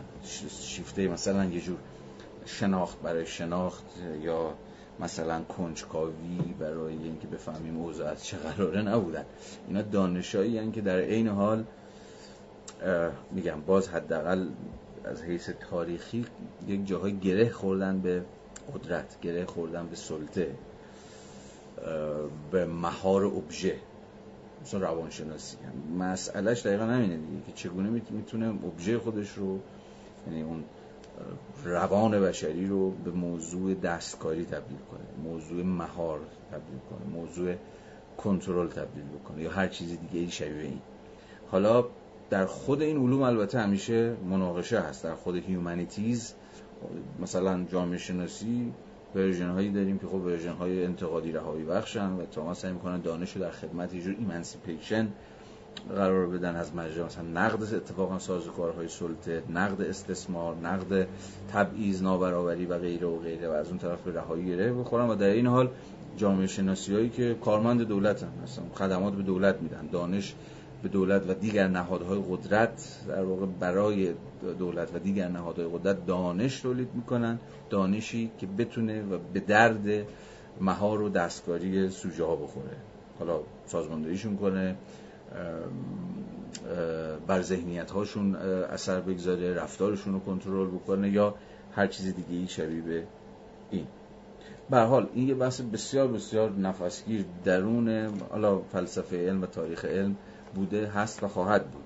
جایی که علم باز برخلاف تصور خیلی ساده انگارانه گوگولی که ما ممکنه داشته باشیم یه چیز در واقع پیوند تنگاتنگ با حقیقت یا شیفتگی به شناخت چیزها فلان اینجور چیزا نداره.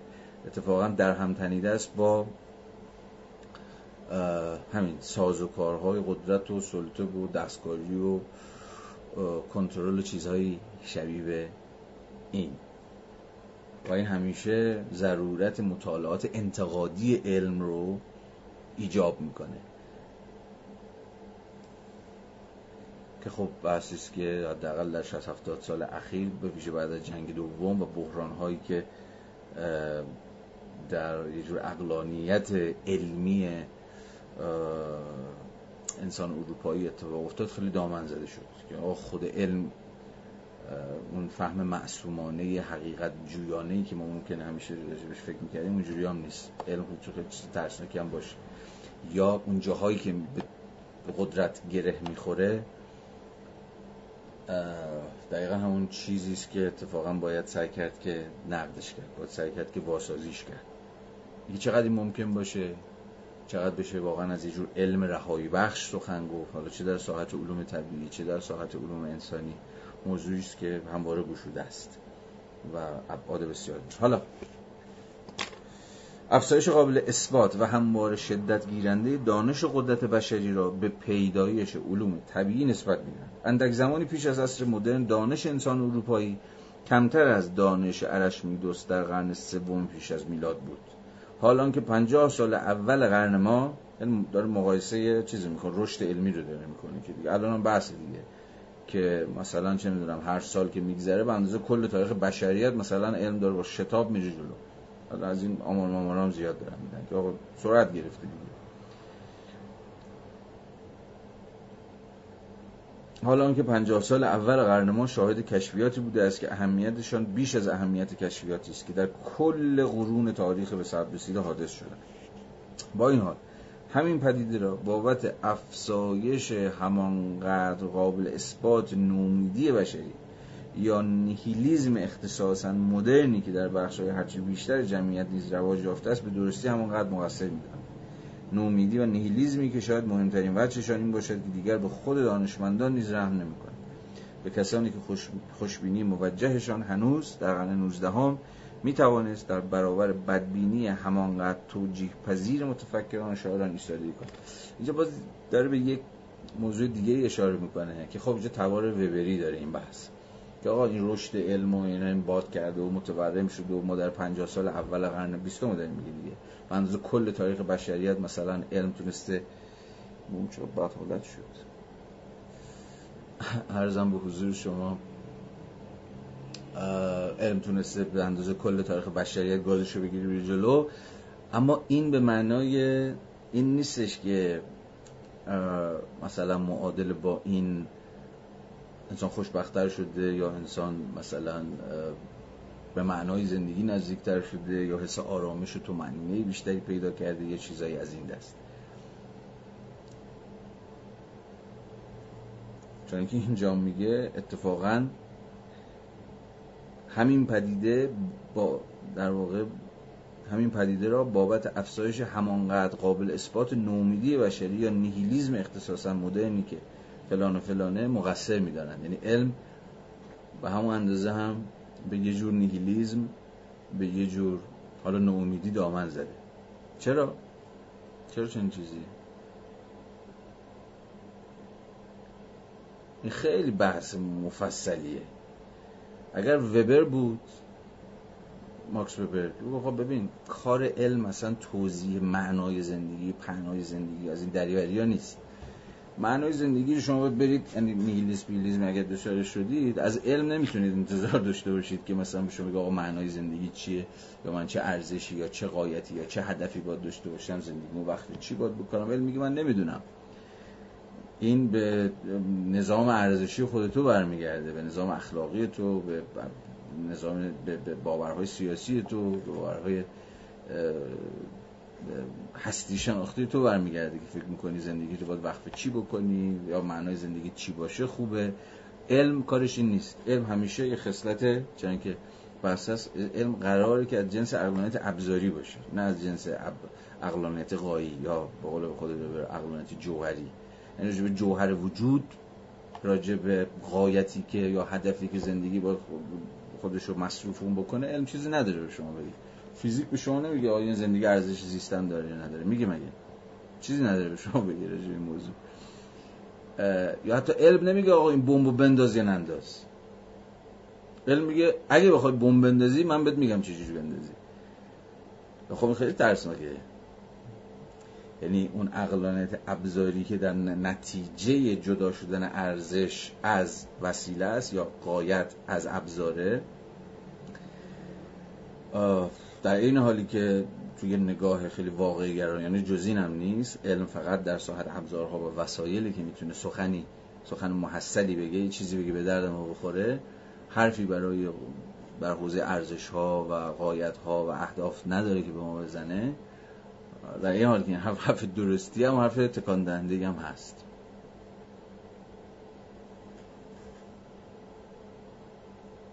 یعنی متورم ترین گفتار جهان مدرن که همون گفتار ساینس باشه گفتار علم باشه راجب شاید به یک معنای مهمترین وجه وجودی انسان که همون معنای زندگی باشه یا این باشه که من کدوم مسیری باید انتخاب کنم کجا باید برم زندگی وقت چی باید بکنم.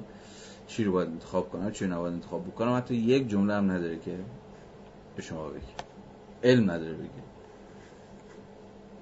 برای همین هم هست که برخلاف تصوری که همیشه وجود داشت خوشبینی های قرن 19 همی که علم که بره جلو گازشو بگیره دیگه دین و مین و معنویت و اینجور چیزا دود میشه میره هوا و انسان ها فقط بر وفق یه عقلانیت علمی به جهان نگاه می‌کنن. اتفاقا به موازات متورم شدن علم همچنان گفتارهای غیر علمی داخل گیومه هم باش راه اومدن باش پیش اومدن و همچنان تونستن زنده بمونن. چرا؟ به این دلیل ساده که به پرسش های جواب میدن که یا ظاهرا جواب میدن که حالا با کاذب بودنش یا دریوری بودنش یا نبودنش کاری ندارم. که علم نمی‌تونه بهش پاسخ بده. یعنی شما می‌دید در جوابی که ظاهرا مثلا عقلانیت علمی دیگه تا ته قصه رفته ولی هنوز گفتارهای دینی شپ دینی معنوی شپ معنوی نمی‌دونم.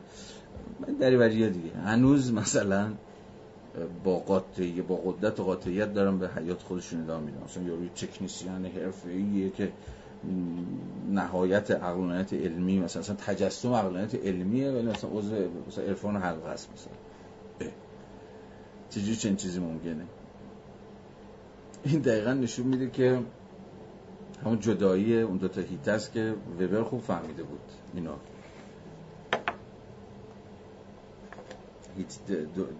شکاف بین حوزه ارزشها و قایات و هیته ابزارها و وسایل. حالا این موضوعاتی است که هر کدومش مجال فراخی واقعا میطلبه که آدم همینجوری در لایه ها و زوایا و سطوح متفاوت این بحث پرتاب بکنه و بستش بده ولی خب شدنی نیست. به حال اینجا یه چیزی داره میگه آرنت که خیلی مهمه. میگه برخلاف قرن 19 هم که قرن خوشبینی علم دیگه نه؟ اصلا قرن 19 هم رو یعنی 1800 و فلان اینا رو قرنی که مارکس توشه هگل توشه دورکیم توشه آگوست کنز توشه همه برای بچه های فلسفه و جامعه شناسی و اینا توشن. در واقع قرن قرن 19 هم قرن خوشبینی قرن پیشرفت ایدی آف پروگرس ایده پیشرفت. آقا داریم میریم جلو. و ایده اینه که واقعا یه چیزی به پیشرفت وجود داره و موتور محرک این پیشرفت هم علمه. و اون وجه تکنولوژیکش. اما با قرن بیستم و تحولات و رویدادهایی که در قرن بیستم اتفاق افتاد و علمم تا دست کم تا حدودی تا حدودی که چه کنم علم هم کاملا با این رویدادهای قرن بیستم کمونیسم و فاشیسم و بمب اتمی اون چه در جهان لیبرال دموکراسی چه در جهان فاشیستی چه در جهان کمونیستی همیشه علم هم در هم تنیده این مجموعه رویدادها بوده. دیگه اون خوشبینی به اینکه پروگرسی وجود داره پیشرفتی وجود داره و یک به یک علم داره درها رو به روی همین باز می‌کنه دیگه اونقدرها چنین خوشبینی در کار نیست. ما هم فهمیدیم که علم هم قصه های خودشه. اینجا که الان داریم حرفان می‌زنم می‌ذاره نگران شدم. یه پرانتز باز بکنم. ببینید اینایی که داریم میگیم از زمین تا آسمون با این دریوری هایی که این را در واقع این عقب افتاده ها این راستای مثلا کشور خودمون ضد علم ها میگم متفاوته ها این حرفا خیلی راحت اینا هم همیشه عاشق این حرفان دیگه مثلا فو عاشق فوکو هم مثلا. اومده بله دان علم مدرن رو نقد کرده گفته آقا علم همون قدرته و از این دریوری ها و فکر می‌کنن که از این حرفا مثلا راهی برای چه می‌دونم علم بومیه یا نمی‌دونم طب اسلامیه یا چیزای خودشون باز میشه. واقعا مجال نیست. واقعا مجال نیست. من بابت پرش هایی که دارم به در این جلسه به دلیل تراکم بحثا ببخشید. ولی من اینو دست کم با ناگزیر بودم. بگم و بگذرم که حواستون باشه. اینها همه نقد های درونیه. نقد های آدم مدرنه یا آدمی از منظر مدرن به مدرنیته. علم و نقد می‌کنه که خب علم پیف پیف عجب چیز مزخرفی. مثلا برگردیم به جادو جنبل. یا برگردیم مثلا به علم بومی یا علم شرقی یا علم اسلامی یا علم بودایی یا چه می‌دونم علم مسیحی. اصلا از این حرفا نیست. تو این این روی کرده کریتیکال مسئله شون اینه که ببین ما چشمون باید باز باز باشه. توهمی راجع به نباید داشته باشیم. در این حالی که افتادن تو دام یه جور ضد علمگرایی هم به همون اندازه خطرناکه البته اونورش هم هست آدمایی هستن مثلا ضد علم هم مثلا فیرابند و اینها. از یه موضوع آنارشیستی اصلا کل علم می‌زنن. تو فارسی هم فیرابند زیاد ترجمه شده. مثلا کتاب استبداد علمش اخیرا منتشر شده. اگه دوست داشتید بخونید. فیرابند و اینا اصلا مقاله بسیار مهمش که کلیت روی کردشون رو خلاصه می‌کنه. چرا جامعه باید در برابر علم دفاع کرد؟ واسه title شما ببینید می‌فهمید که چه جوری شوته. حالا شوت که من زیاد تون دارم میگم. شوت نیست. اونم دلیل داره که از یه آنارشیزم چیزی دفاع می‌کنه. میگه اصلا علم چیز ترسناکی شده. یه نهاد قدر قدرتی شده یه سرش تو سرمایه است یه سرش تو دولت یه سرش تو سلطه و فلان این هاست و این داره دهن ما رو سرویس می‌کنه. یعنی خودش اصلا به نهاد استبدادی تبدیل شده. فیراون دارم میگم. آخ آخ چقدر کیف می‌کنن اینایی که الان مثلا پاکسن نمی‌خوام بزنم میگن آقا اینا این استبداد فلان. خلاصه گفتارا باید مواظب باشیم دیگه که دست کی میفته کی چجوری ازش سو استفاده می‌کنه. تو خیلی وقتا نمیشه کاریش کرد. دیگه دیگه رو هوا می‌زنن می‌گیرن دیگه. همونجور که فوکو تو ایران راستا عاشق فوکو مثلا خیلی از فاشیستا با فوکو همینجور لاس می‌زنن. چون فوکو بهشون امکان میده که مدرنیته قبل مرد اینجور چیزا نقد بکنن بعد انگار نقد اونا یا نفی اونا میشه اثبات خودشون. در صورتی که زهی خیال باطل. حالا اینا موضوعاتی است که واقعا من میگم بعد میگم مجال دیگه مجال دیگه یه لوس شد خب به پس میگه در واقع scientist ها هم در قرن بیستم به در نیمه دوم بعد از جنگ دوم چون جنگ دوم بسیار نکته مهمیه. یه واقعا یک رویدادی است که کلا ایده پیشرفت و میشرفت و اینجور چیزا رو مختل کنه دیگه. و اصلا فلسفه حتی شما تو فلسفه پسا جنگ هم که ببینید در واقع رویکردهای انتقادی محصول چپ چه می‌دونم هر چی محصول یه جور بحرانی هن که اصلا در اقلانیت اروپایی در وضعیت پس جنگ دوم اتفاق میفته یعنی جنگی نبود و اون بحران رو کل تمدن غربی اصلا نمیگذرون پیدا شدن سرکله این همه رویکردهای انتقادی در فلسفه در خود علم چیز می‌شد. در حد خیلی زیادی عرض می‌کنم خدمت شما که غیر ممکن می‌شد. خب ادامه بدیم. آرنت در, در ادامه اینجا دوباره برمیگرده به چیز دوباره برمیگرده به یارو گالیله و به دکارت. این دوتا خیلی براش مهمه اهمیت گالیله رو تا یه حدی دیدیم. خیلی گذرا که چجوری در واقع گالیله ارزم به حضور شما که نقطه اتکا رو از زمین برد به آسمان. در واقع چشم بشر دیگه از گالیله به بعد بیشتر بیشتر هی معطوف شد به فراسوی زمین. و در واقع دیگه زمین بیشتر از زمین ابژهش نبود بلکه کیهان به ابژه شناختش تبدیل شد. یا دست کم شناخت پذیر شد به گستره شناخت پذیرهای به هیئت گستره به هیئت گستره شناخت پذیرهای بشری در آمد. و در این حال دکارت. با گالیله و با دکارت ما از چیزی سر در میاریم که در واقع ارزم به حضور شما که آرنت اسمشو می‌ذاره. حتی آرنت اسمش نمی‌ذاره. ریشه های خیلی عمیق‌تری داره. مثلا شاید بیشتر از هر کسی این بس بس حسله که میگه که برای حسل هم خیلی مهمه. میگه از گالیله به بعد و با دکارت به بعد دیگه علم زبان ریاضی سخن یا در واقع اینجوری کاشف برماند که اصلا جهان یا طبیعت به زبان ریاضی نوشته شده. و حالا بحث بسیار مفصلی که مثلا حسر داره در نقد ریاضیاتی سازی جهان که در واقع یا طبیعت یه نتیجه یه جور ترجمه طبیعت به یه زبان سوری و به یک زبان ارزم به حضور شما فرماله که استعداد عجیبی در تکنیکالیزه شدن داره. و چیزی که به شما خواهد داد مش تکنیسیان که سری فرمول های مثلا سوری و انتظایی و فلان و فلان از صد تا زیل طبیعت و تاریخ و همه چیز انگار که می‌تونن به سیطره و به کنترل خودشون در بیارن. حالا آرنت هم در اینجا آرنت خیلی ناقلاست در این کتاب.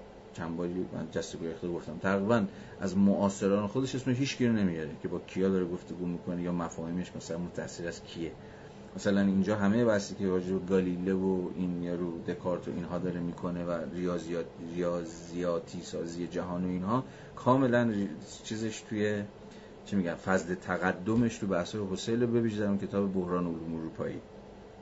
که آخرین کتاب در واقع هوسرل هم بود که باز اونجا هم می‌بینیم که فیگوری مثل گالیله و فیگوری مثل دکارت بسیار مهم میشن چون اینا بودن که به اولین بار ما رو متقاعد کردن که آقا طبیعت رو می‌شود به زبان ریاضی نوشت یا به زبان ریاضی ترجمه کرد. حالا 397 بیایید لطفا پاراگراف دوم. تحویل تحویل علوم تحویل یعنی reduction دیگه تقلیل دادن. یه چیزی رو به یه چیزی فروکاستن تحویل به این. تحویل علوم به ریاضیات در عصر مدرن گواهی طبیعت را آنچنان که حواس بشر از فاصله نزدیک حاکی از آنند رد کرده است. دیگه این ریاضیاتی سازی چون ریاضیات خیلی مهم میشه. در واقع ریاضیات علمیه که حالا در ادامه چیزم میگه. در واقع به نوعی محصول استقلال ذهن بشر از بیرونه. ریاضیات به یک معنی هیچ ای نداره خود ریاضیات ریاضیات محض.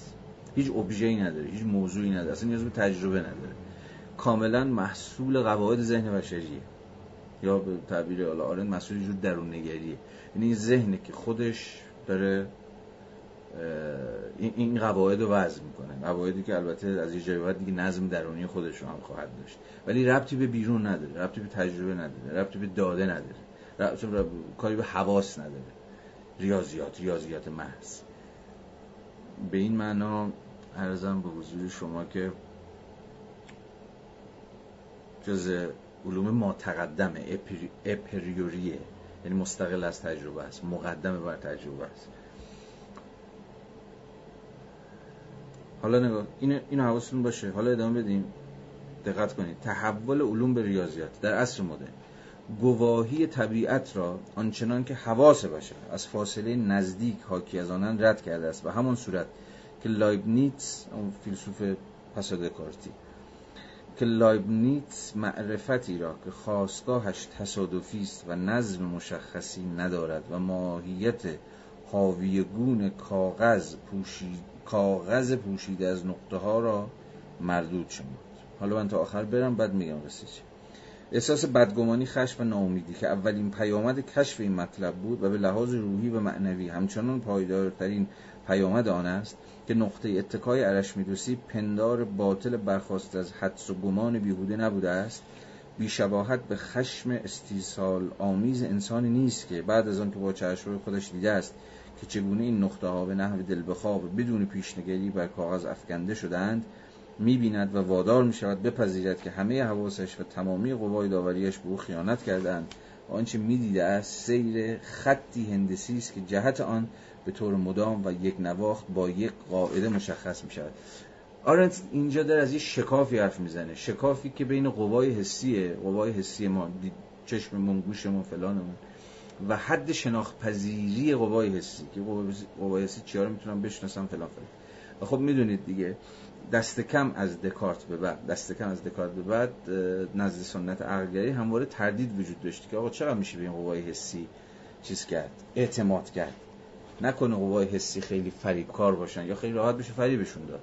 خب ما امروز می‌دونیم قوای حسی ما بیناییمون شنواییمون و هر چیزی دیگری و همه قوای حسی ما تو چه پای ممکنه که خطا کنن؟ به راه بیراه برن. و در اون سمت ماجرا اون سمت ماجرا قواعد انتظایی که پایه شاید عامش تو خود ریاضیات باشه بعدا تو فیزیک بعدا تو اختر فیزیک و چیزهای شبیه این که خیلی وقتا عملا مغایر قوای حسی ما یعنی چشم ما یه چیز می‌بینه ولی عالم واقع به گونه دیگری است. چشم ما می‌بینه که انگار خورشیدی که داره مثلا میاد بالا از یه جای میاد بالا از یه جای میاد پایین. و خب این هم می‌دونید تا سالها چیز بود چه میگم پایه زمین مرکز بینی بشریت بود. به این دلیل که به قوای حسی خودش اعتماد می‌کرد. چون به عینه می‌دید که آقا خورشید داره حرکت می‌کنه ما که ثابتیم ما که تکونی نمی‌کنیم در واقع همه بس اینه که این شکافه بین این قوای حسی که می‌تونه فریب بخوره و این سمت ماجرا در واقع علومی که در رأسشون ریاضیات هندسه فیزیک و اختر فیزیکی که با روش های اقلانی می‌تونن یا قراره که قواعد حاکمه بر جهان رو کشف بکنن. یا آشکار و علنیش بکنن. این چیزی که اینجا داره به لایبنیتس میگه اون نقطه رو کاغذ و اینها خب این حرف لایبنیتس بود دیگه. میگه آقا بین یه کاغذ سفید پر نقطه و اینها همینجوری تصادفی روش نقطه هم که بذاری. باز میشه بین حتی این نقاط هم یک چیزی پیدا کرد یک الگو یک قاعده یا یه چیزی شبیه به این یافت که نشون بده. حتی تصادفی ترین چیزها هم که ممکنه یه کاغذ سفید پر نقطه شما بذارید. اونجا میشه دقیقا نشون داد که ارزم به حضور شما میشه بین بین اینها یه قاعده ای پیدا کرد. یا اونها رو تابع قاعده کرد بین این نقاط. و از توش یک چیز کشید بیرون یک الگو قاعده کشید بیرون. خب ما اینو دیگه امروز به عینه می‌دونیم دیگه. چون ما در عصر الگوریتم ها داریم زندگی می‌کنیم. در عصر کلان داده ها داریم زندگی می‌کنیم. در عصر در, در, در عصری داریم زندگی می‌کنیم که اصلا عصر الگوهاست. عصر مدل سازی هاست که نشون میده اون چیز ظاهرا تصادفی در این چیزها هم که ظاهرا به چشم شما تابع هیچ چیزی نیست به اعتبار قوای حسی ما تابع هیچ نظمی نیست هیچ قاعده ای نداره. هر دنبیل فلانه اتفاقا می‌توان نشون داد که بر اونها چه, چه قواعدی چه الگوهایی چه الگوریتم چه مدل هایی مثلا چیزه. حاکمه. نه؟ حالا دیگه. یه, چنین چیزی. حالا اینو داشته باشید باز جلوتر بریم. بازم این بحث ها روشنتر هم میشه. بیاد بند چند؟ یازده و پنج دقیقه. خب. بیاد بند سی و هفت. علم عالمگیر در برابر علم طبیعی. صفحه همون بند همون صفحه 398 4 5 خط انتهایی رو با هم بخونیم. اگر بخواهیم میان عصر مدرن و جهانی که اکنون در آن به سر می‌بریم خط فاصلی پیدا کنیم چون آها حواستون باشه که آرنت میگه عصر مدرن از جنگ جهانی دوم بعد تموم شد. و ما وارد عصر جدیدی شدیم. حالا این عصر جدید چیه؟ ویژگیش چیه؟ چی نیست؟ روشن میشه. عصر مدرن یه جورایی از قرن 17 شروع میشه. مثلا نیمه دوم قرن 17 این 1600 و فلان به بعد. ارزم به حضور شما که عصری عصری که عصر گالیله است عصر دکارت عصر هابز و تا پایان جنگ دوم ادامه پیدا می‌کنه و بعد از جنگ دوم که آرنت اسمی هم برایش نمی‌گذاره میگه زمانه ما. حالا اگر بخوایم میان عصر مدرن و جهانی که اکنون در آن به سر می‌بریم خط فاصله پیدا کنیم. چه بسا آن را در تفاوت میان دو نوع علم ببینیم. از یک طرف علمی که از موضع و نظرگاهی عالمگیر به طبیعت نظر می کند یعنی اصلا ابژش کیهانه یا کل در واقع کاسموسه کل کیهانه کل جهان از موضوع نظرگاهی عالمگیر به طبیعت نظر می کند و از این رو بر آن سروری و سیادت کامل پیدا می کند و از طرف دیگر علمی حقیقتا عالمگیر یا کیهانی که روندهای کیهانی را وارد طبیعت می کند حتی با وجود خطر آشکار نابود کردن آن و همراه با آن نابود ساختن سروری و سیادت انسان بر طبیعت. یه ذره اینجا مبهمه. خود منم در فهم آره یه ذره گیر دارم. کن خودش هم گیر داره. حالا مهم نیست ولی میشه فهم حالا میشه فهمید که چی می‌خواد بگه. می‌خواد بگه ببین دو تا از قبل جنگ دوم و بعد از جنگ دوم یه تفاوتی اتفاق افتاده. یه تفاوت بین علمی که نظرگاهش عالمگیره یا گلوباله یا کاسمولوژیکاله که خب این منجر میشه به سروری و سیادت بر طبیعت اما میگه بعد جنگ دوم به بعد علمی حقیقتا عالمگیر. یا کیهانی که روندهای کیهانی رو وارد طبیعت می‌کنن. این که روندهای کیهانی رو وارد طبیعت می‌کنه یه ذره مبهمه که یعنی چی روندهای کیهانی رو وارد طبیعت می‌کنن. یعنی انگار که ارزم به حضور شما حالا میشه اینها رو با ابداعات جدید علمی تا یه حدی توضیح داد. مثلا شاید اون لحظه یه چیزه شاید لحظه تعیین کنندش که به طرز عجیب آرن چیز نمی‌کنه. ارجا نمیده لحظه بمب اتمی باشه. برای همین هم هست که مثلا فکر جنگ دوم دیگه این قصه عوض شد. شاید در واقع بمب اتم و دیگه امروز انواع اقسام تکنولوژی های نظامی که روند تخریبگریشون به قدر حیرت انگیزی و قدر ترسناکی مخربه همون چیزی باشه که آرنت اسمشو میگه اسمشو می‌ذاره روندهای کیهانی رو وارد طبیعت می‌کنه. چرا؟ از اون حیث که حتی با وجود خطر آشکار نابود کردن آن یعنی نابود کردن کل چیز کیهان یا دست حال کل کیهان نه دست کم کل زمین و همراه با آن نابود ساختن سروری و سیادت انسان و طبیعت. ادامه بدیم؟ یه ذره شاد روشنتر بشه. آنچه در این برهه زمانی پیش از هر چیزی دیگر در زمیر ماست البته قدرت بشری تخریب و نابودی است. که اکنون بسیار بیشتر شده است. ما قادریم کل حیات عالی را بر روی زمین نابود کنیم و احتمالا روزی قادر خواهیم بود حتی خود زمین را هم به کام نابودی بفرستیم. با این حال آن چیزی که همانقدر هیبت, هیبت انگیز است و کنار آمدن با آن کنار آمدن با آن به همان اندازه دشوار قدرت آفریننده تازه است. متناظر با قدرت نابود کننده آها. این خیلی نکته تاثیرگذار و مهمیه. حتی این روزها هم خیلی بحثه. بعد از به ویژه ماجرای بحران اقلیمی اون climate change که در واقع نقل و نقل محافل این روزها کاری با موافقیم و مخالفی میش نداریم. به حال مدت هاست همه ما متقاعد شدیم که ما به راحتی می‌تونیم زمین نابود بکنیم. با همین فرمون بریم. چیزی از ادامه حیات باقی نمیمونه. نمی‌دونم روند تخریب و روند نابودی و فلان و فلان. خب این هم همون می‌شناسیم. شاخک های جامعه تا یک حد بسیار البته در قیاس با حجم و گستردگی بحران حد حساسیت و تکون خوردن شاخک های انتقادی ما البته بسیار ناچیزه. ولی به حال بحث رایجی است. کلایمت چنج و بحران هایی که در واقع نتیجه جو خود تخریبی سازوکارهای بشری است. اما رت در اینجا داره میگه که ببین این همزمان با چیزها؟ این گستردگی نابودی پذیری زمین به اتکای مناسبات بشری که البته او مثلا از سرمایه چیزی نمیگه دام از چیزی به نام علم حرف می‌زنه و باید حواستون باشه که پیوند علم و سرمایه علم و قدرت که خودش هم به شکل بسیار گذری بهش اشاره کرده بود. اگه اینو ول کنیم اگه اینو نبینیم نمی‌تونیم توضیح بدیم خصت نابود کنندگیش این طبیعت داغون کرده زمین رو مصرف کرده و چیزی شبیه از کجا داره میاد. یه ذره تو فصل چهارم که داشت راجع به کار حرف می‌زد و روند مصرفگرایی سخن می‌گفت آرند یه اشارات خیلی ریزی کرده بود.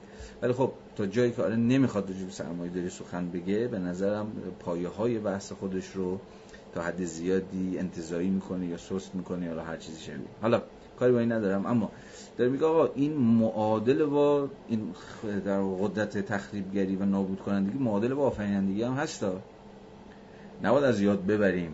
نباید از یاد ببریم که هر چقدر که این قدرت نابودگری مثلا در نتیجه رشد تکنولوژی گسترش پیدا کرده و همون اندازه هم قدرت آفرینشگری گسترش شده گسترده شده. خود آرند میگه من آمدانه از کلمه آفرینش کریشن یا خلق استفاده می‌کنم تا بگم که در واقع اینجا انسان داره ادای خدا رو در میاره. کرییت می‌کنه. در واقع چیزی رو خلق می‌کنه. خود طبیعت رو داره خلق می‌کنه.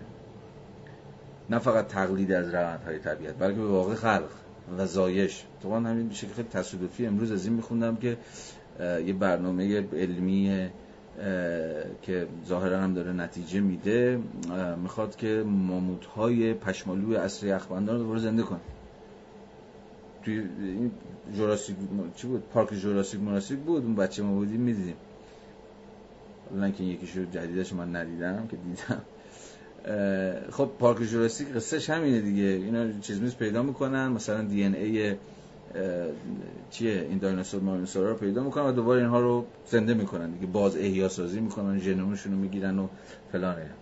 نکته جالبی که اتفاق داره میفته یعنی یه گزارشی که فکر کنم تو نشین نیچر هم بود منتشر شده بود میگفتش که کاملا الان این امکان علمیش وجود داره که در واقع دی ان های دی ان ای های باقی مونده از ماموت های پشمالوی اصل یخمندان که پیدا شده فسیلیشون رو مثلا در فیل های آسیایی بارور بکنن و شما ماموت چیز داشته باشید. جالب جمله که اون یارو مسئول پروژه گفته بود گفت ما می‌خواهیم حیواناتی تولید بکنیم. دقیقا از کلمه پرودیوس استفاده کرد ما می‌خواهیم حیوانات یعنی فیل هایی در فیل هایی تولید بکنه که مثلا نسبت به سرما مثل اون ورژن های پدر بزرگای اصلی یخمندان خودشون مقاوم باشه.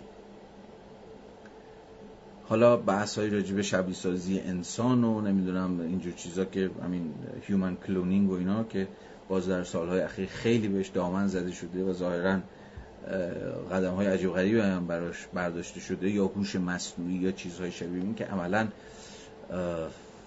چیزی بیشتر از دخالت در روند طبیعته چیزی خیلی بیشتر از دخالت و دستکاری و مهار و کنترل طبیعت عملا از جنس رو creation مثلا create کردن طبیعته که بشر کاملا در به, نقطه رسیده که می‌تونه خلق بکنه. چون انسان مصنوعی مثلا خلق بکنه یا همون شبیه سازی ها. یه version از من یه version از شما بسازه.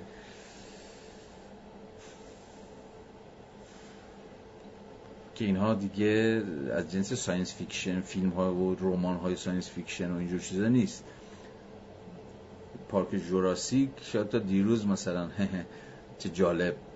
ولی امروز ظاهرا می‌گفت تا 5 6 سال آینده ما می‌تونیم مثلا به این نقطه برسیم که ماموت های کاملا منقرض شده رو به اعتبار همین فسیل هایی که باقی موندن تولید بکنیم. برحال داره میگه قدرت آفریننده آفریننده تازه است متناظر با قدرت نابود کننده ما قادریم عناصر تازه تولید کنیم که هرگز در طبیعت پیدا نشدند ها تازه اصلا حالا بحث علمی شما خیلی مسلط نیستن بحث بچه‌ای که تو فیزیک و به اختر فیزیک و اینا تسلط دارن یا ویژه توی مثلا بیو بیولوژی و میکروبیولوژی و اینجور چیزها دستی دارن می‌تونن به ما بیاموزن که این دعوی آرنتی تا چه پایی به واقع دعوی درستی است. واسه اصلا تولید یک ذراتی که هیچ وقت در طبیعت وجود نداشته.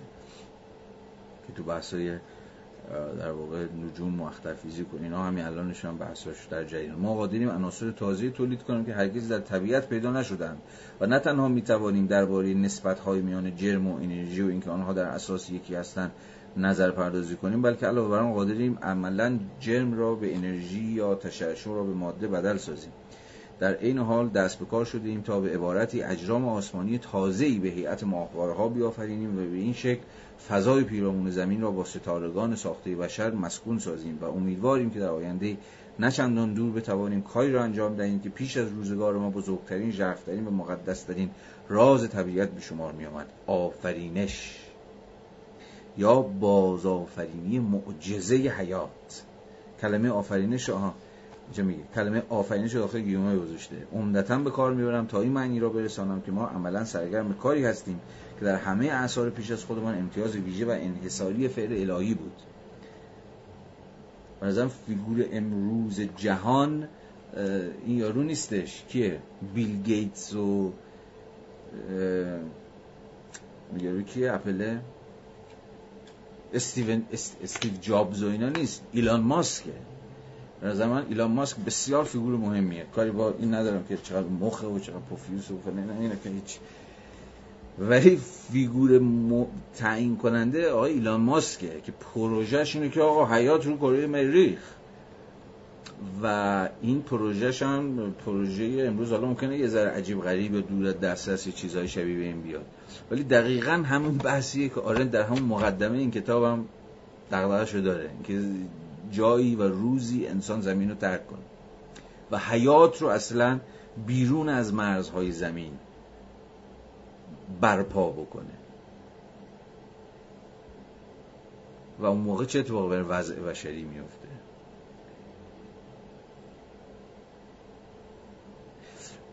بازم تخیلش یا همین اوتوپیایش خیلی قبلتر از خودش وجود داشت. بازم به مدد ادبیات به مدد سینما ما انبوهی از روایت های اوتوپیک و خیال پردازانه داریم که ترک زمین نمی‌دونم ادامه حیات در کرات دیگه در فضا در سیر در نمی‌دونم چی چیه در این سفینه های سیال و اینا رو تخیل کردن و راجبش سخن گفتن اینها. ولی امروز ظاهرا ما به این تخیل خیلی نزدیک میشیم. یعنی ترک زمین و تجربه بازآفرینی حیات بیرون مرزهای زمینی که زمانی سکونتگاه ما بود.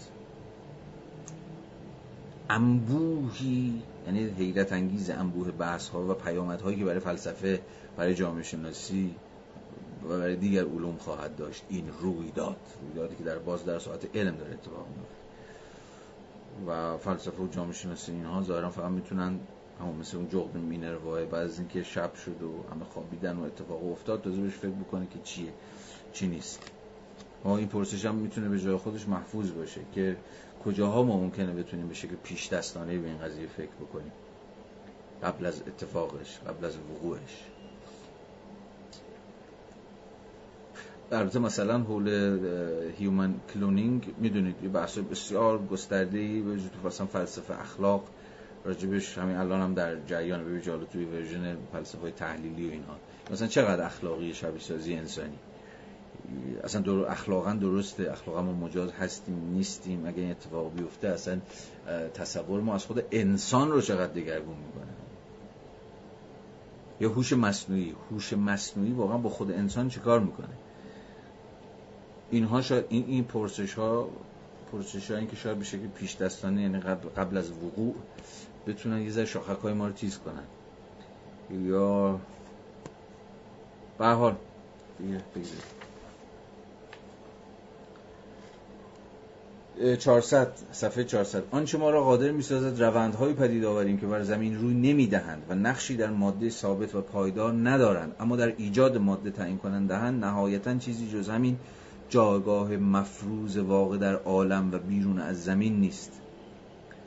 به واقع این درست در طبیعت اشیاست که اختر فیزیک اختر فیزیک و نه زمین فیزیک یا ژئوفیزیک علم عالمگیر یا کیهانی و نه علم طبیعی قادر بوده است در واپسین اسرار زمین و طبیعت رخنه کند.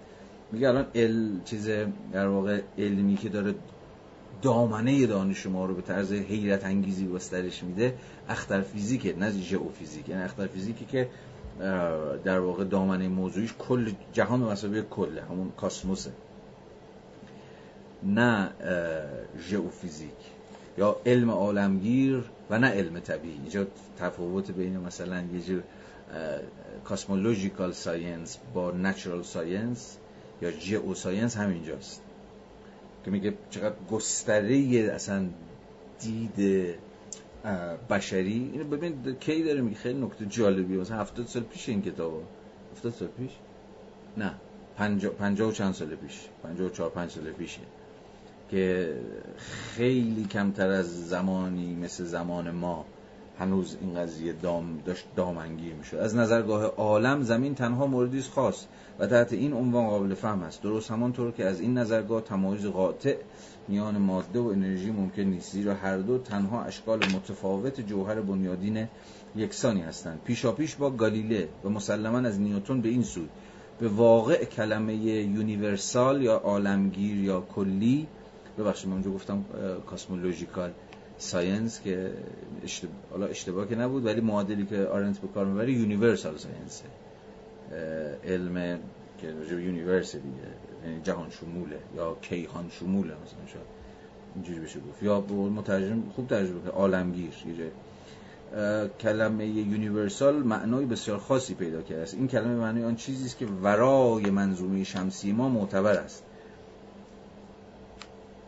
یعنی واقعا علمی که universalه علمی نیستش که شما امروز universal رو ببینید. humanities به معنای مثلا گزاره هایی یا دعاوی می‌فهمیم که اعتبارشون وابسته به context نیست. چیزی که میگه آقا universal جهان شما مثلا یه در مثلا میگه آقا حقوق بشر universal. نه به بحث خیلی رایجی هم هست. میگه حقوق بشر جهان شموله. وقتی میگیم جهان شموله یعنی مثلا وابسته به جامعه آمریکا یا اروپای غربی یا مسیحیت یا هر چیزی نیست. فراسوی contextی که حالا مثلا توش بار اومده حالا فرهنگ غربی مسیحی چه می‌دونم هر چی اسمشو بذاری اعتبارش فراسوی contextشه.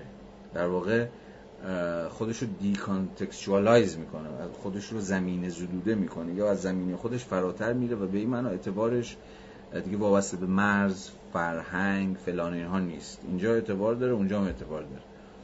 ولی خب دانشگاهی در واقع دعاوی ضد در واقع anti-universal یا دعاوی به اصطلاح particular برخلاف هم دیگه ادعاشون که اعتبار یک گزاره یک قانون یک نظریه یا هر یا علم هر چیزی شبیه این در یه محدوده جغرافیایی فرهنگی خاصه.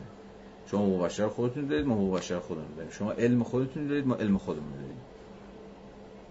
که خب اصلا از, از اساس چنین فرضی ممکن این که اصلا جهانی وجود داره. جهان مشترکی وجود داره. نه جهان مشترکی وجود نداره. مجموع جزایریه که این مجموع جزایر هم با هم دیگه راه ندارن. ما تو جزیره خودمونیم شما تو جزیره خودتون. این ور نیایید ما هم اون ور نمیاییم چاله این وریا که می می‌خوام برم. و اون وریا میان این ور. حالا. ولی به حال. ولی حالا اینجا داره میگه آقا معنی یونیورسال خیلی چیز بیشتر از اینه. نه فقط اعتبار اون گزاره ها بیرون مرزهای فرهنگی بلکه اعتبارشون در کل نظام کیهانی. این کلمه به معنای آن چیزی است که ورای منظومه شمسی ما معتبر است. و یک کلمه دیگر هم که منشأ فلسفی دارد ماجرایی رفته است که کم شبیه ماجرا است آن کلمه مطلق است که در عبارتهای زمان مطلق فضای مطلق حرکت مطلق یا سرعت مطلق به کار می و در هر موردی از موارد کاربردش به معنای زمان فضا حرکت یا سرعتی است که در عالم هست. و در قیاس با آن زمان فضا حرکت یا سرعت زمانی تنها امری است نسبی. هر آنچه بر زمین روی می‌دهد نسبی شده است زیرا نسبت زمین با عالم به صورت ملاک و میزان هر گونه انداز اندازه‌گیری در آمده است.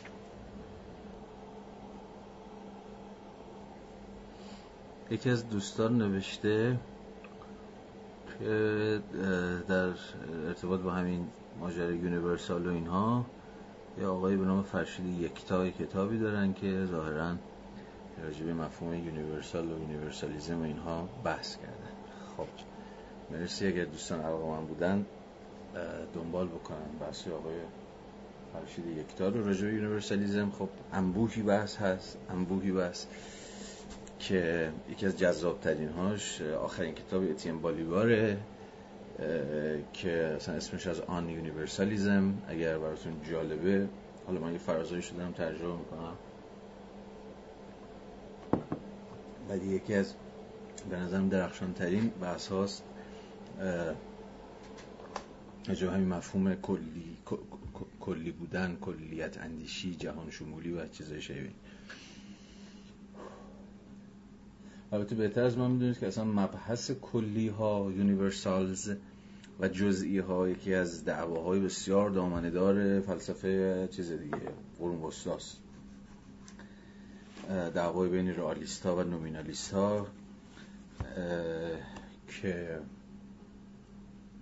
بحث های بسیار دامنه داری یعنی از اونجا شروع میشه به یک شروع هم تازه نه تا میشه عقبتر هم برد به یه جورایی مثلا تو تفسیر یادم مثل بدیو و universalism مثلا ابداع پوله ابداع سنت پله همون جایی که برای اولین بار خطاب خطاب در واقع مسیحیت برخلاف در واقع اصلا شکافش یا گسستش از یهودیت اینی که برای اولین بار خطاب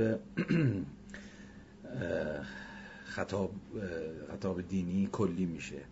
همگان رو خطاب قرار میده نه فقط قوم برگزیده یهود. اونجاست که به یه نوعی اصلا سنت پولسی universalism رو جهان شمولی رو ابداع می‌کنه. و خب میگم بحثاش در قرون وسطا هم به جای خود. یه کتابی هم مثلا من اونجا دارم می‌بینم. کلی ها نوشته کیه؟ اسمش نمی‌دونم. ترجمه نجف دریابندری. نشر خوارزمی اونجا بحث های قرون وسطایی و دعواهای بین نومینالیستا و رئالیستا رو بحث کرده. این کتاب اخیر بالیبار هم که On Universalism به جای خود این آقای فرشید یکتان که متاسفانه نمیشناسمشون ظاهرا این بحث رو داره. بر حال اجازه بدید ادامه بدیم. یه فرازی رو قبل از اینکه من حیفم نخونیم تکون می‌خورم. یه فرازی رو قبل از اینکه بند 38 شروع بکنیم صفحه 403 رو ببینید لطفا. این فرازم به نظرم خیلی مهم میاد. وسط ها 43 وسط مسط ها میفرماید که نه اندیشه ها بلکه رویداد همانطور که پیشتر گفتیم نه اندیشه ها بلکه رویدادها هستند که جهان را تغییر می‌دهند. این خیلی دعوی مهمیه. نظام خورشید مرکز به عنوان یک اندیشه عمری دارد به درازای نظریه پرداز نظریه پردازی فیثاغورسی و در تاریخ ما همانقدر مستدام بوده است که در سنت های نو افلاتونی چنین بودند. یعنی داره میگه این مرکز خورشید مرکزی که با کوپرنیک و اینها عملا جا میفته و دیگه پذیرفته میشه خیلی چیزش قدیمی تره ایدهش خیلی قدیمی تره و بقول خودش در نظری پردازی فیساغورسی و اینها ارزم به حضور شما که ریشه داره. حتی می‌دونید بحثایی که توی تاریخ علم در جهان اسلام می‌کنن اصلا ابو بیرونی رو مبدع ایده خورشید مرکزی می‌دونن. خیلی قبلتر از کوپرنیک. و باز حالا ما می‌دونیم تو تاریخ علم که حتی قبلتر از ابو بیرونی هم این ایده به ویژه نزد فیثاغورسی وجود فیثاغورسیان وجود داشته است. حالا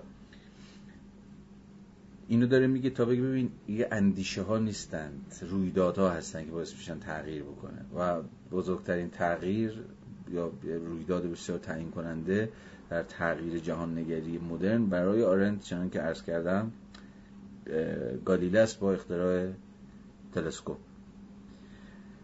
نظام خورشید مرکز به عنوان یک اندیشه عمری دارد به درازای نظریه پردازی فیثاغورسی و در تاریخ ما همانقدر مستدام بوده است که سنت های نو افلاتونی چنین بودند. بی که در واقع در واقع هم هرگز جهان یا ذهن بشر را دگرگون کرده باشند دیگه ایده ها بودن ایده خورشید مرکزی ولی نتونستن چیزی رو تغییر بدن همچنان ایده زمین مرکزی محوریت داشته. و پدید آورنده رویداد سرنوشت ساز اصر مدرن گالیله است نه دکارت. چون ما دکارت رو مثلا پدر جهان جدید دکارت مثلا با همون صورت بندی معروفش از من میاندیشم پس هستم و قصه های دیگه ای که به دنبال دکارت میاد که در ادامه بهش می‌رسیم. ولی میگه برای آرنت گالیله مهمتره. و اصلا توجه به گالیله هم باز میگم به جوری با خسر شروع میشه یا با کسانی مثل وایت هد با کسانی مثل پوانکاره و دیگران که فیلسوفان علمن همشون با تحولاتی اونا هستن که توجه ما رو به گالیله جلب کردن و اینکه چقدر فیگور مهم و تعیین کننده ای خود دکارت به این مطلب کاملا واقف بود و هنگامی که خبر محاکمه گالیله را شنید و مطلع شد که او حرفش را پس گرفته است لحظه ای وسوسه شد همه نوشته هایش را به دهان آتش بسپارد. زیرا این جمله از دکارته. اگر قول به حرکت زمین نادرست باشد چیزی که ادعای گالیله بود. همه مبانی فلسفه من نیز نادرست خواهند بود. اما دکارت و فیلسوفان از آنجا که آنچه را روی داده بود به سطح تفکر قرص و محکم برکشیدند و این کار فلسفه است که رویداد رو بکشه به سطح مفهوم بکشه به سطح نظریه پردازی. این کار فلسفه است. و حالا شما این جمله معروف مارکس رو که فیلسوفان تا کنون جهان را صرفا تفسیر کردن مسئله بر سر تغییران است اینجا می‌تونید بفهمید. به این معنی که اصلا فلسفه کارش هیچ وقت تغییر جهان نبوده.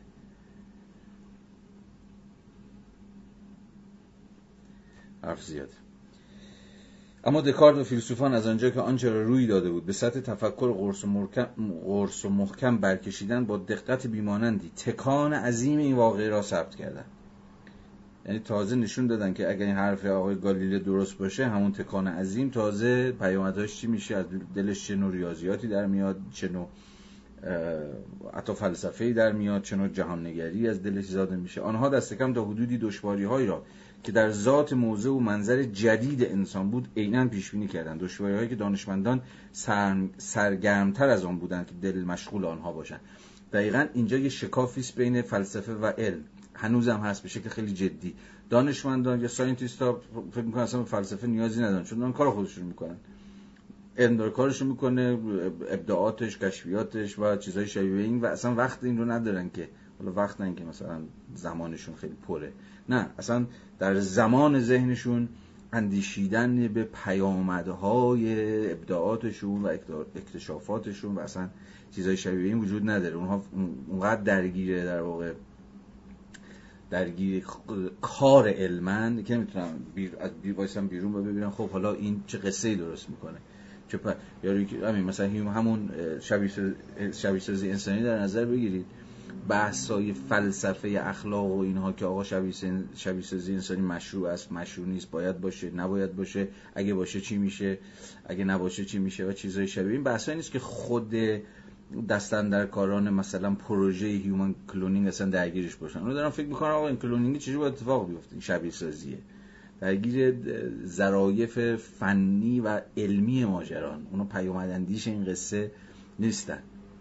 این همیشه فلسفه است که فکر می‌کنه این, این, این رویداد حالا هر چی که می‌خواد باشه این رویداد به واقع با وضع بشری چه می‌کنه؟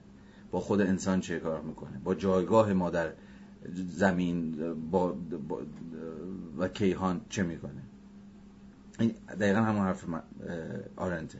دشواری هایی که دانشمندان سرگرمتر از آن بودند که دل مشغول آنها باشند تا اینکه در روزگار خود ما این دشواری ها در کار خودشان رخ نمودند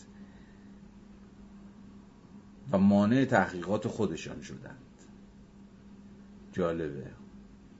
حالا اینجا باز در حوزه های مختلف میشه مثال های مختلفی زد که مثلا موانعی که در خود علم اتفاق میفته تو مثلا سرعت علم رو کند می‌کنه یا خود علم رو در نسبت با کاری که داره می‌کنه به شک و به تردید و به اما و به اگر و به اینجور چیزا میندازه. در حوزه های مختلفی در حوزه علوم نظامی در حوزه علوم ژنتیک نمی‌دونم حوزه روانشناسی یا بیو روانشناسی در خود حوزه اختر فیزیک در حوزه شبیه سازی های انسانی و هزار و یک داستان دیگه.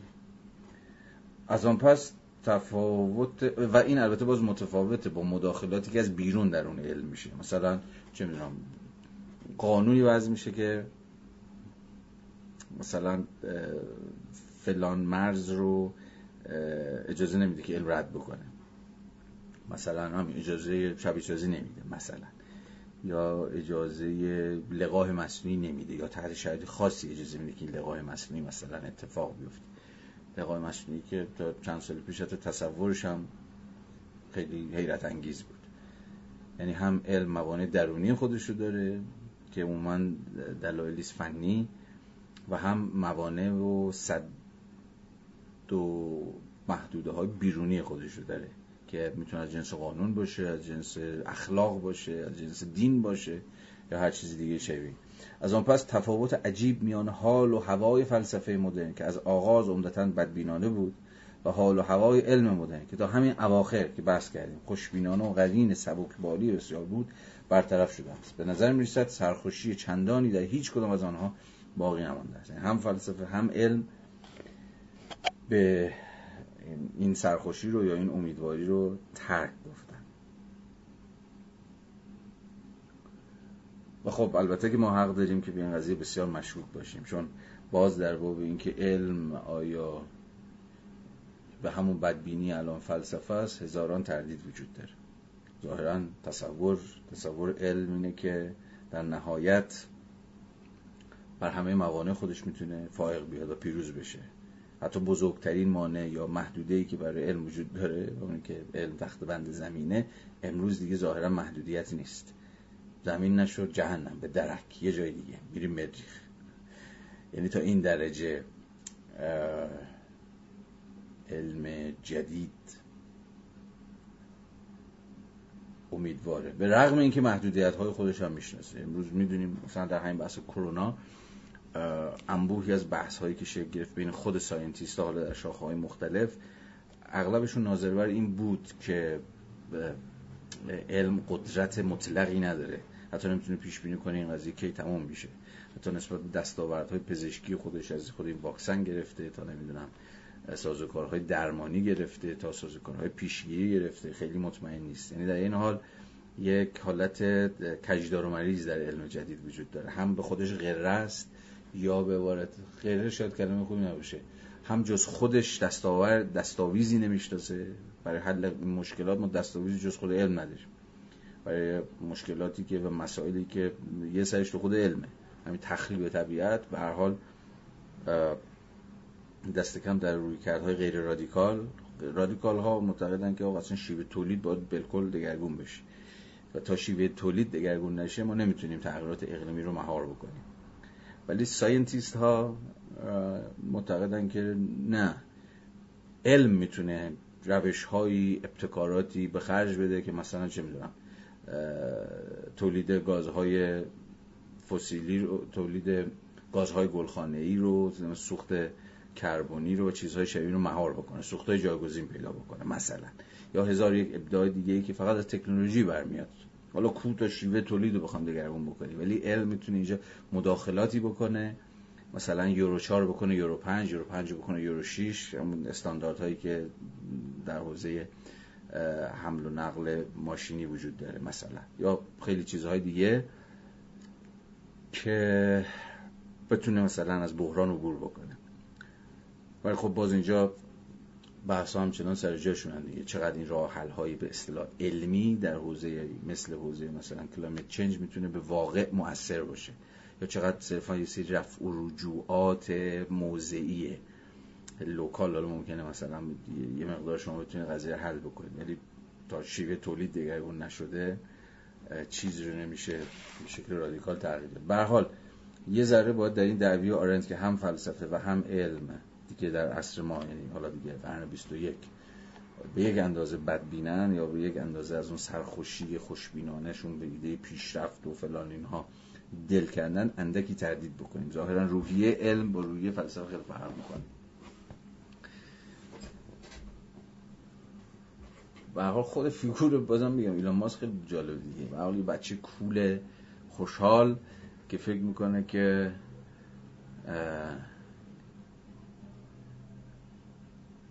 هیچ مرزی برای علم دیگه وجود نداره.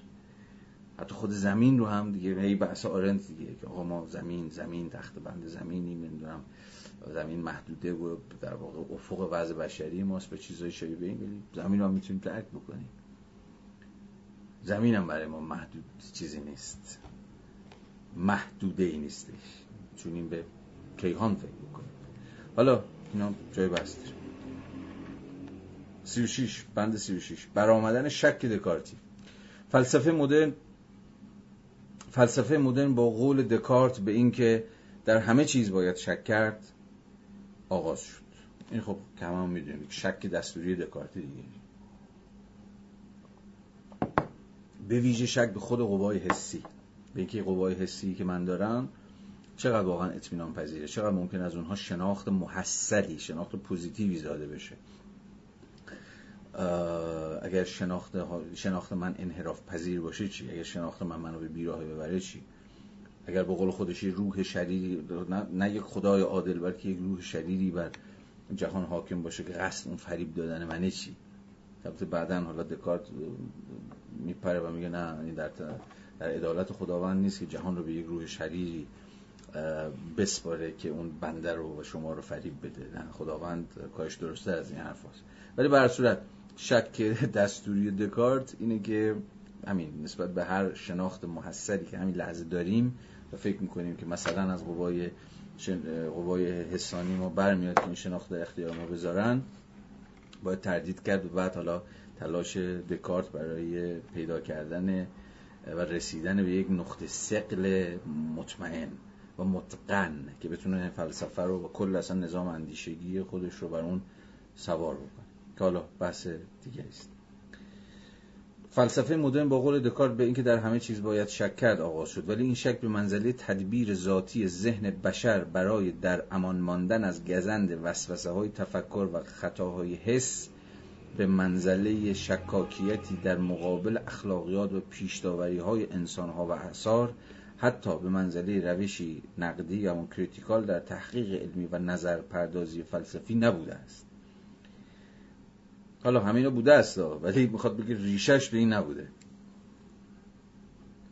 های روز ما شکاکیت و مثلا وجود شکاکیت و در قبال اخلاقیات و پیشتاوری ها به کار می‌بریم دیگه. یا اون روش شک دکارتی که مثلا حسل ازش استفاده می‌کنه یا در واقع درونی پیدارشناسی خودش می‌کنه خب تبدیل میشه به یه جور ریداکشن روش فروکاست. یعنی در واقع یا در واقع روش فروکاست اون چیزی که خودش اسمش می‌ذاره ایستار طبیعی نچرال اتیتود یعنی همون نگرشی که ما به جهان خودمون داریم و به اتکای اون نگرش طبیعی فکر می‌کنیم که خب همه چیز سر نظم جهان هم برای ما روشنه و چیزی برای در واقع اندیشه کردن وجود نداره. یا انسان در وضعیت نچرال اتیتود به قول خودش در یه جور بداهت زندگی می‌کنه که جهان براش بدیهیه که جهان وجود داره که جهان چنین شکلی داره چنین کیفیتی داره چنین روندهایی داره و غیره و غیره. ولی خب حسر دقیقا با یک جور در واقع بازیابی شک دستوری دکارتی می‌خواد که این ایستار طبیعی رو این نچرال اتیتود رو که باعث میشه جهان در چشم ما آنچنان که هست به واقع تصویر بشه اینو دود کنه رفع هوا منفجرش بکنه. حالا منفجر منفجر که اون نمیگه میگه اپوخه اپوخه بکنه. و اپوخه می‌دونید در یونان یعنی تعلیق حکم. وقتی شما این چیز اپوخه می‌کنید یا به زبان فارسی ترجمه کنید داخل پرانتز میگذاریدش یعنی حکمی راجبش صادر نمی‌کنید. یعنی نمیگه جهان هست یا جهان نیست. این الان میز است یا میز نیست.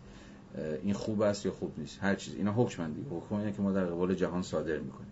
ولی اپوخه کردن که اصلا نقطه آغاز پیداشناسی حسیلیه و حسیل به اون اعتبار که ادامه شک دکارتیه. این شکلیه که باید با جور اپوخه شروع کرد. با جور تعلیق حکم شروع کرد. انگار ما هیچ نمی‌دونیم. انگار حتی وجود جهان هم ازش مطمئن نیستیم. یعنی انگار در یه نقطه صفر یک درجه صفر دنبالش میگرده. حسین به تبعیت از دکارت. که خب باز چیزی نیست جز آی. من استعلایی که حالا بعد از این اپوخه بعد از این تعلیق حکم بعد از این فروکاست همه باورها و پیش داشته ها و پیش برداشت هاش و همه چیزهایی که اصلا او رو به عنوان من تجربی برمیسازن تازه از اونجا به بعد از اون درجه صفر باید دفتر دفتر کانستیتیوت بکنه جهان رو تقویم بکنه بر بسازه جهان. حالا حسین نمی‌خوام بگم ولی به حال می‌خوام بگم که این خط دکارتی چجوری توی فلسفه به حسین هم می‌رسه و در واقع نتیجه تعلیق همه این اخلاقیات و پیشداوری ها و همه پیش فهم ها و پیش داشته ها و پیش برداشت ها و پیش پنداشت های ماست. اما آرنت یه قدم می‌خواد اینو بر عقب‌تر. می‌خواد بگه شکل دکارتی که چیزی بیشتر از این. شک دکارتی از حیث دامنه بسی فراختر و از حیث مقصود اساسی تر از آن است که با این قبیل در اون مایه های انزمامی رقم بخورد. در فلسفه و تفکر مدرن شک همان موقع و مقام محوری را دارد که در تمام قرنهای پیش از آن چی چی به معنای حیرت از هر آنچه هست از آن حیث که هست نزد یونانی ها دارا بود. میگه شک دکارتی همون حیرت یونانی هاست یادتونه افلاتون و ارسطو گفتم با فلسفه و حیرت شروع میشه. با کپ کردن که او جهان چنین شکلیه اصلا جهان چرا هست؟ در واقع حیرتی که به سکوت وادار می‌کنه. و در واقع شما اصلا شما از این روند عادی امور می‌کنه. میگه این شک دکارتی کارکردش یا مقام و موضع و شعنش دقیقا مثل حیرت یونانی هاست. در واقع نقطه آغاز فلسفه است. اگه اونا با حیرت شروع می‌کردن ما با شک شروع می‌کنیم.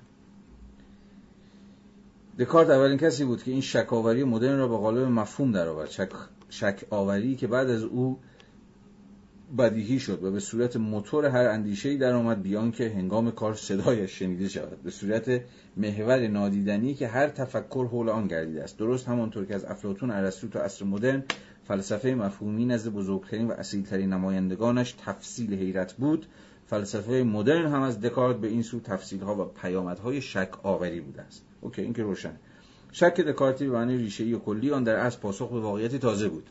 واقعیتی که قرنها منحصر بودنش به حلقه کوچک به لحاظ سیاسی کم اهمیت اهل تحقیق و فضل همون scientist ها همون ساز نهاد علم از عیار واقعی بودنش نکاسته بود. فیلسوفان بیدرنگ پی بردن که کشفیات گالیله صرفا متضمنه به چالش خواندن گواهی حواس نیست. کشف گالیله بعد از اختراع میکروسکوپ جور قوای حسی ما رو به بحران کشید دیگه.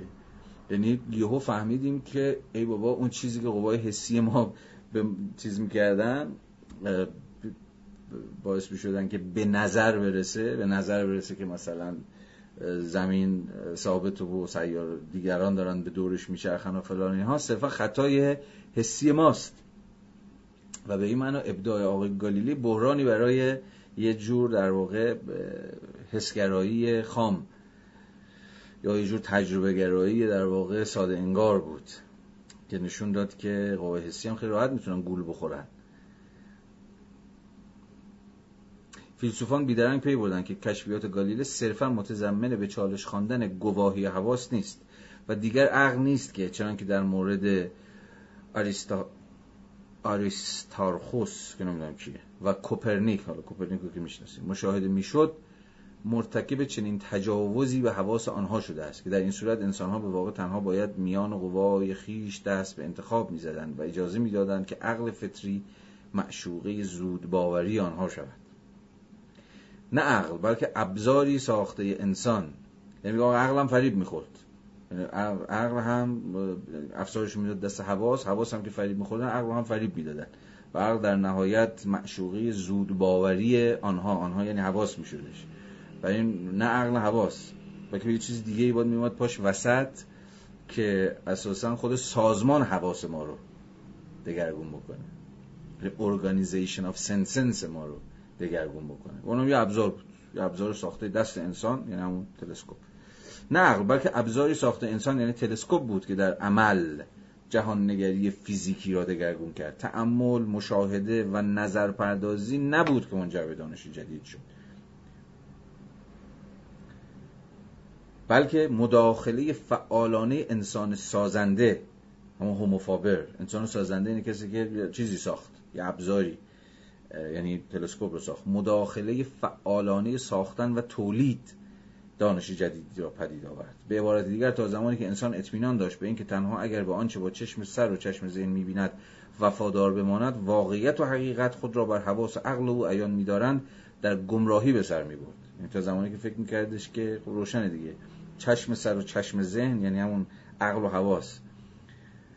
ارزم به حضور شما که اگه به این دوتا وفادار بمونه واقعیت حقیقت یا بود و نمود یا مثلا اسنس و اپیرنس بر او عیان میشه تا زمانی که چنین باوری داشت شوت بود هیچی گمراه بود. تقابل دیرین میان حقیقت حسی و حقیقت عقلی میان قابلیت حقیقت یابی فرودست حواس و قابلیت حقیقت یابی فرادست عقل در برابر این تحدی در برابر, در برابر این استلزام آشکار که حقیقت و واقعیت هیچ کدام داده نشدند و هیچ یک آنچنان که هست نمودار نمی شود یعنی یه جور شک به خود عرصه نمودها عرصه اپیرنس ها عرصه فنومن ها چون فنومن ها نمودها اون چیزی که می نمایانند نیستند. نمودها فریبکارن. نمودها گول زنندن و خیلی راحت حواس ما رو و به طبع اون عقل ما رو یا همون قوه حکم داوری ما رو می‌تونن به خطا بیاندازن. هیچ یک آنچنان که هست نمودار نمی‌شوند و تنها ممانعت از نمود نادیده گرفتن نمودها ممکن است. پرورنده امیدی به معرفت راستین باشد رنگ باخت. تنها امروز پی بردیم که تا چه حد عقل و ایمان به عقل تا چه حد عقل و ایمان به عقل نه بر ادراکات حسی منفرد که هر یک ممکن است خطای حسی باشد بلکه بر این فرض فارغ از چون و چرا مبتنی است که حواس به طور کلی مجموعا و تحت نظارت حس مشترک حس ششم به برتر همون حس مشترک همون کامن سنس در واقع همون حسی که ما رو متقاعد می‌کنه که هممون به یه جهانیم یا هممون داریم به یه جهان نگاه می‌کنیم یا به یک در واقع به ابژه واحدی نظر داریم که باعث میشه اصلا بتونیم از یه جور بینایی حرف بزنیم. بگیم من می‌بینم و مطمئن باشی که اگه بگی من می‌بینم اون بابا هم میگه او منم می‌بینم. در جهانهای موازی زندگی نمی‌کنیم. یا در همون مجمع الجزایرمون زندگی نمی‌کنیم. یه کامن سنسی وجود داره. یه حس مشترکی وجود داره که بیشتر از اون که حس ششم باشه حسی است که همه دیگر حس ها رو ممکن می‌کنه. نه؟ کامن سنس حس مشترکه. که نتیجه اینه که جهان وجود داره و در واقع جهان همون فضای بین و بین ماست. و برای همین هم هست که یارو میگه نمی‌بینی؟ تو نشنیدی؟ نمیشه اینها رو گفت؟ مگر اینکه کامن سنسی وجود داشته باشه که همه اون حس های پنجگانه مبتنی بر اون باشن. این تعبیر حس ششم به نظرم تعبیر رسایی نیستش. حالا به حال این بابا اینجوری گفته. بلکه برای این فرض فارغ از چون و چرا مبتنی هستند که حواس به طور کلی انسان را با واقعیت پیرامونش دمساز می کند اگر چشم انسان بتواند به او خیانت کند تا آن حد که های فراوانی از آدمیان کما که خیانت کرد دیگه تا قبل از گالیله که های فراوانی از آدمیان فریفته این باور شده باشند که خورشید به دور زمین میگردد آنگاه استعاره چشم ذهن به هیچ روی دیگر ممکن نیست اعتبار داشته باشد. چون چشم ذهن هم به حال همواره وابسته به چشم سر دیگه. این استعاره اگرچه تلویحا و حتی وقتی که در مقابل حواس به کار می‌رفت مبتنی بر اعتماد اصولی به رویت چشم سر بود. چشم ذهن که خب میگه استعاره است دیگه. وقتی به کار می‌رفت همیشه مبتنی بر چشم سر بود.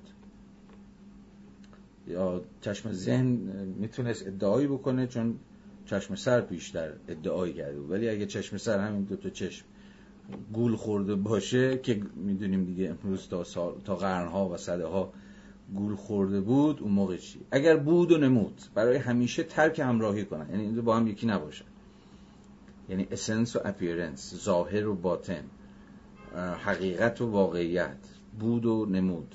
اینها با هم یکی نباشن و این هم همونطور که مارکس زمانی ابراز داشت. به واقع فرض اصلی همه علوم مدرن است مارکس توی جلد سوم کاپیتال میگه بنیا... میگه که اگر این جمله این جمله مارکسه. میفرماید که اگر بود چیزها معذرت می‌خوام اگر نمود چیزها چیزها آنچنان که خودشون رو به شما مینمایانند هر چیزی اگر همون چیزی بودند به واقع که به شما مینمایاندند اون موقع دیگه علم بلا موضوع می‌شد. یعنی چی؟ یعنی حرف مارکس اینه دیگه میگه علم موضوعیت داره برای اینکه علم باید یا در واقع علم نباید اعتماد کنه به وجه پدیداری چیزها به وجه نمودارین چیزها چون چیزها آنچنان که نمودار می‌کنن نیستند. نمودها خیلی وقتا گمراه کنندن. خیلی وقتا فر... عین فریبن عین دروغن. حالا مثلا در یه سطحی وقتی مارکس بحث ایدئولوژی رو می‌کشه واسه اصلا ایدئولوژی چیه؟ ایدئولوژی حالا به تعبیر یه جور پرده پندار دیگه. پرده پندارینه که در واقع همون سطح نموداری چیز هست در صورتی که کار critique کار نقد تو مرام مارکسی اینه که نشون بده که آقا این پرده پندار این ایدئولوژی این نمود چیزها به به چقدر خوبه چقدر قشنگ همه چیز سر فلان فلان. هرچی که هست این رو critique باید این پرده رو بزنه کنار. تا خودش رو از شر appear سطح appearance سطح phenomenal چیزها خلاص بکنه تا بتونه نشون بده که essence چیه یا ذات چیه یا حقیقت چیه؟ حقیقت چیزی نیست که اون پشت قایم شده باشه.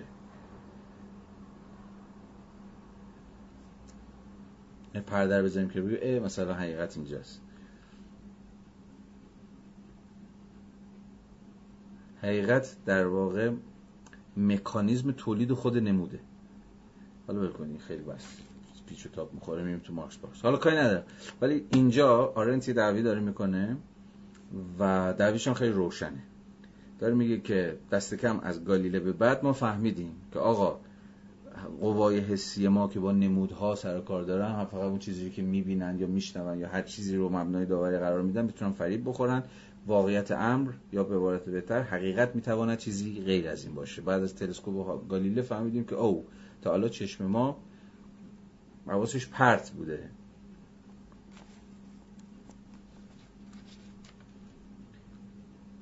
اگر بود و نمود برای همیشه ترک همراهی کنند و این امر همانطور که مارک زمانی ابراز داشت به واقع فرض اصلی همه علوم مدرن است. یعنی همه علوم مدرن فرضشونه که بود و نمود یکی نیستند.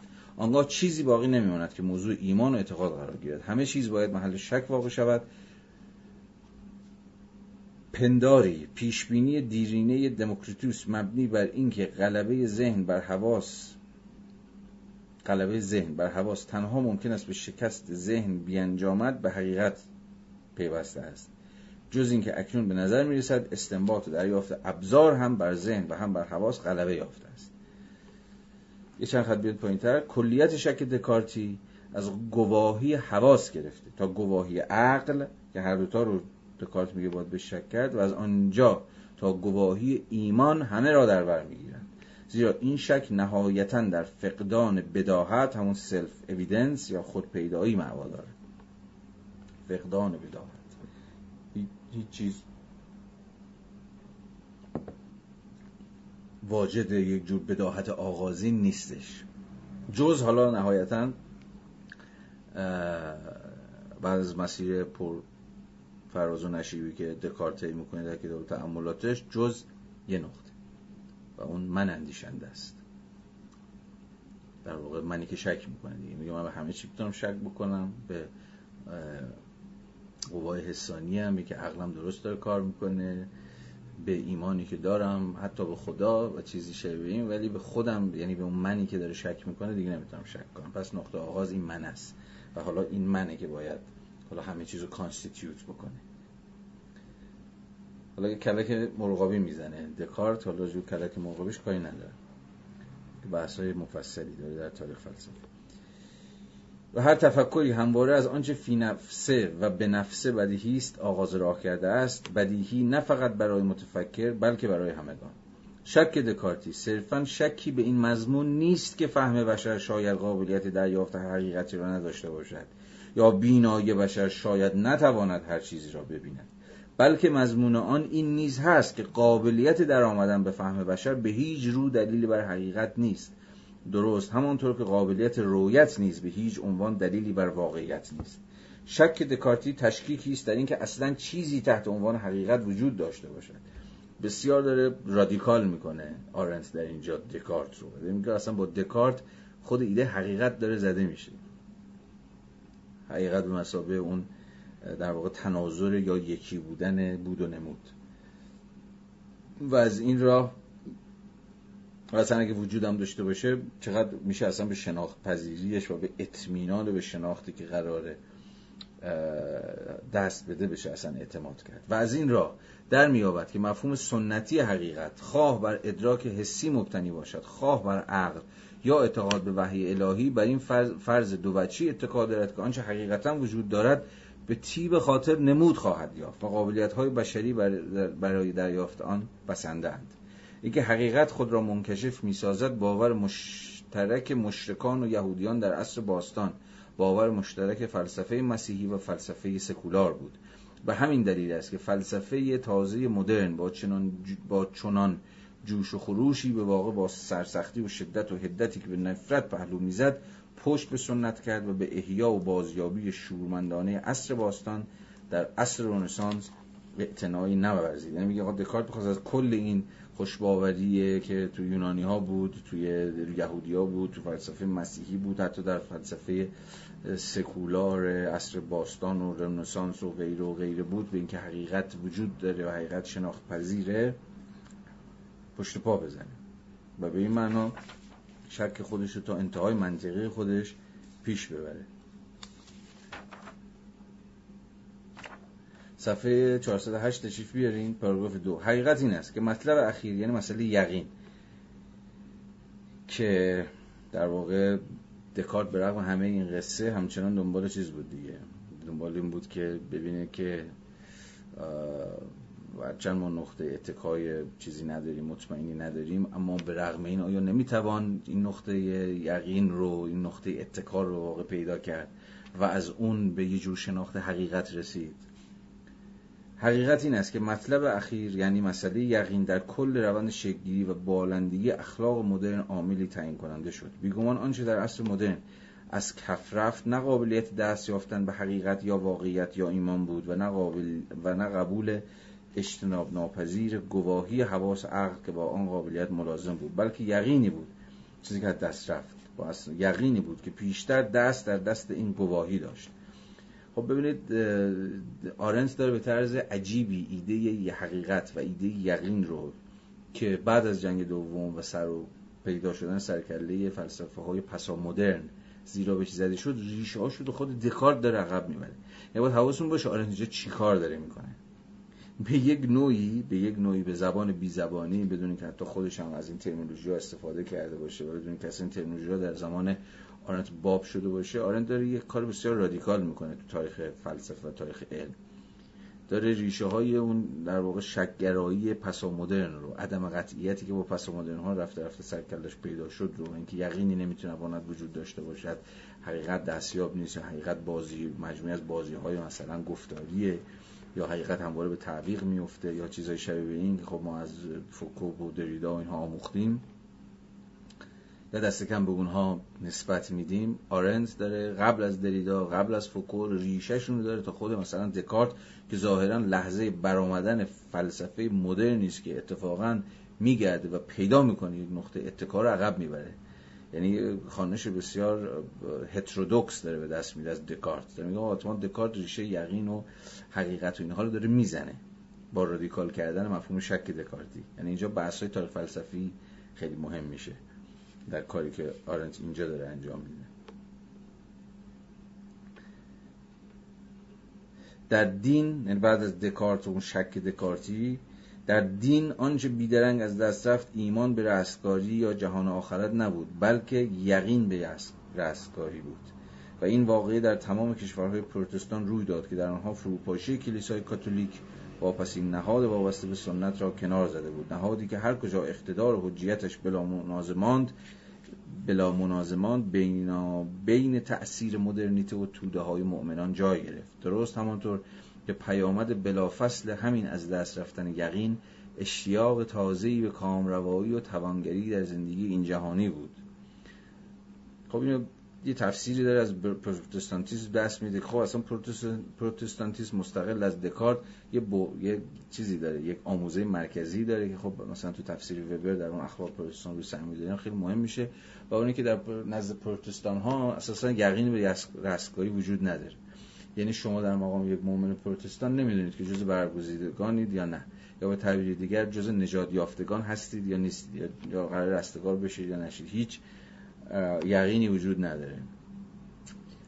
و اعمال شما هم و کردارهای شما هم خیلی تاثیرگذار نیستش. خیلی که اصلا تاثیرگذار نیستش. چون رستگاری نتیجه فیزه و فیض هم امری نیست که تابع کردار شما باشه. یعنی شما که خود پاره بکنی ولی فیض خداوند شامل شما نشه فیض خداوند دل بخواهی حتی ما هم با این قضیه آشناییم دیگه در اسلام.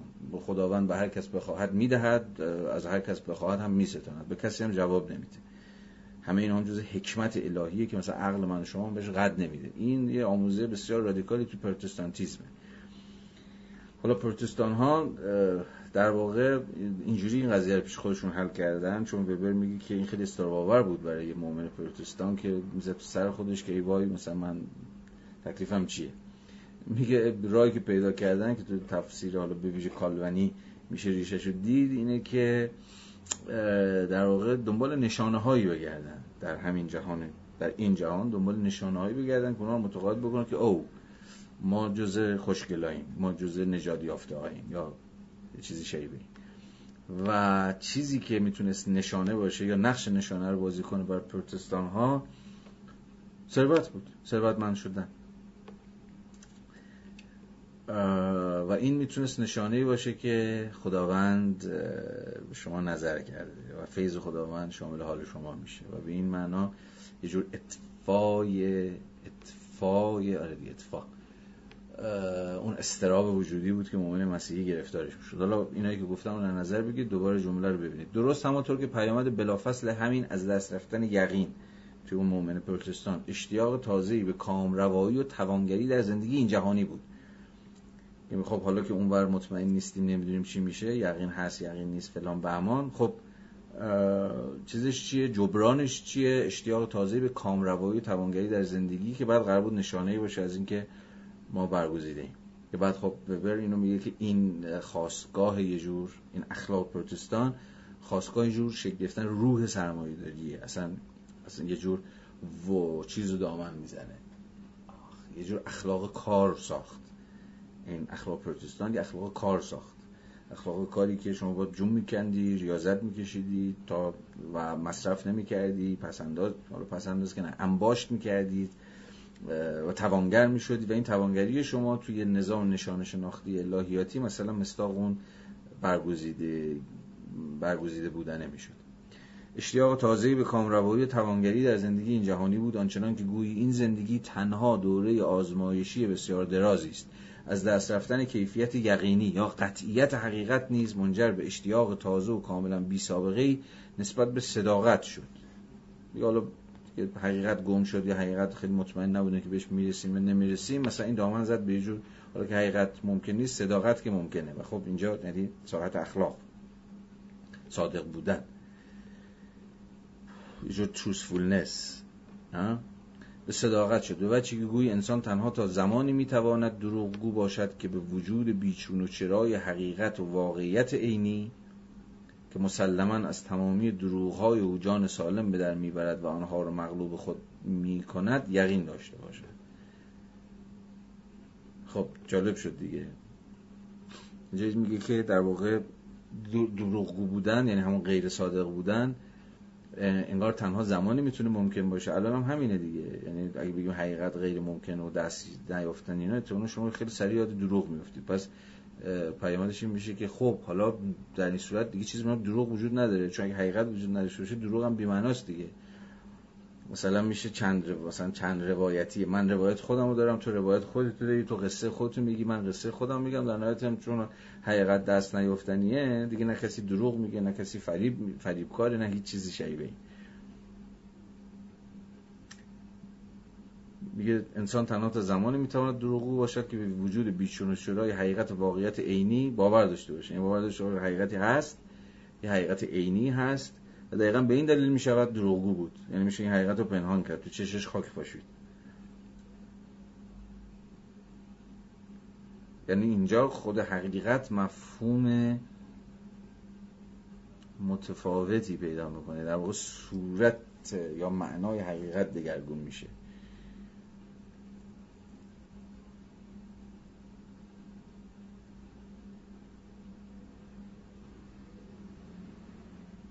حالا بازم به ویژه حالا چه تو فلسفه چه توی علم جدید چه توی سینما باز چه توی ادبیات به این شاخه های مثلا پسا مدرن و اینها که با دارن با ایده حقیقت بازی بازی می‌کنن.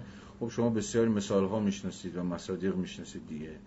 از اینکه در نهایت می‌خوام به شما بگن آقا حقیقت دستیاب نیست چون حقیقت دستیاب نیست اونقدرها داوری ممکن نیست نمیشه داوری کرد. نمیشه حکم صادر کرد. چون چیزی ساده ای به نام حقیقت عینی که بشه بهش دسترسی پیدا کرد وجود نداره. روایت ها وجود داره منظر ها وجود داره همون چشمانداز ها وجود داره و این باعث میشه که یه چیزی به نام حقیقت مطلق یا عینی یا چیزی شبیه این در کار نباشه. و به این معنا خود دروغ بازم اون پارادوکس پارادوکس که نیست اسمش آپوریا دشواره معوزل دروغگو و دروغگویی همچنان اگر به این تز برسیم ما رو گرفتار خواهد کرد. چون به راستی چیزی به ما گفتن حقیقت همچنان موضوعیت داره. دست کم گفتن حقیقت مسابقه تطابق گفته با امر واقع. دگرگونی اساسی ملاک های اخلاقی در قرن اول اصل مدرن برانگیخته نیازها و آرمانهای مهمترین جماعت انسانها یعنی دانشمندان جدید بود و فضایل اصلی مدرن توفیق سختکوشی و صداقت در این حال بزرگترین فضایل علم مدرن نیست هستند.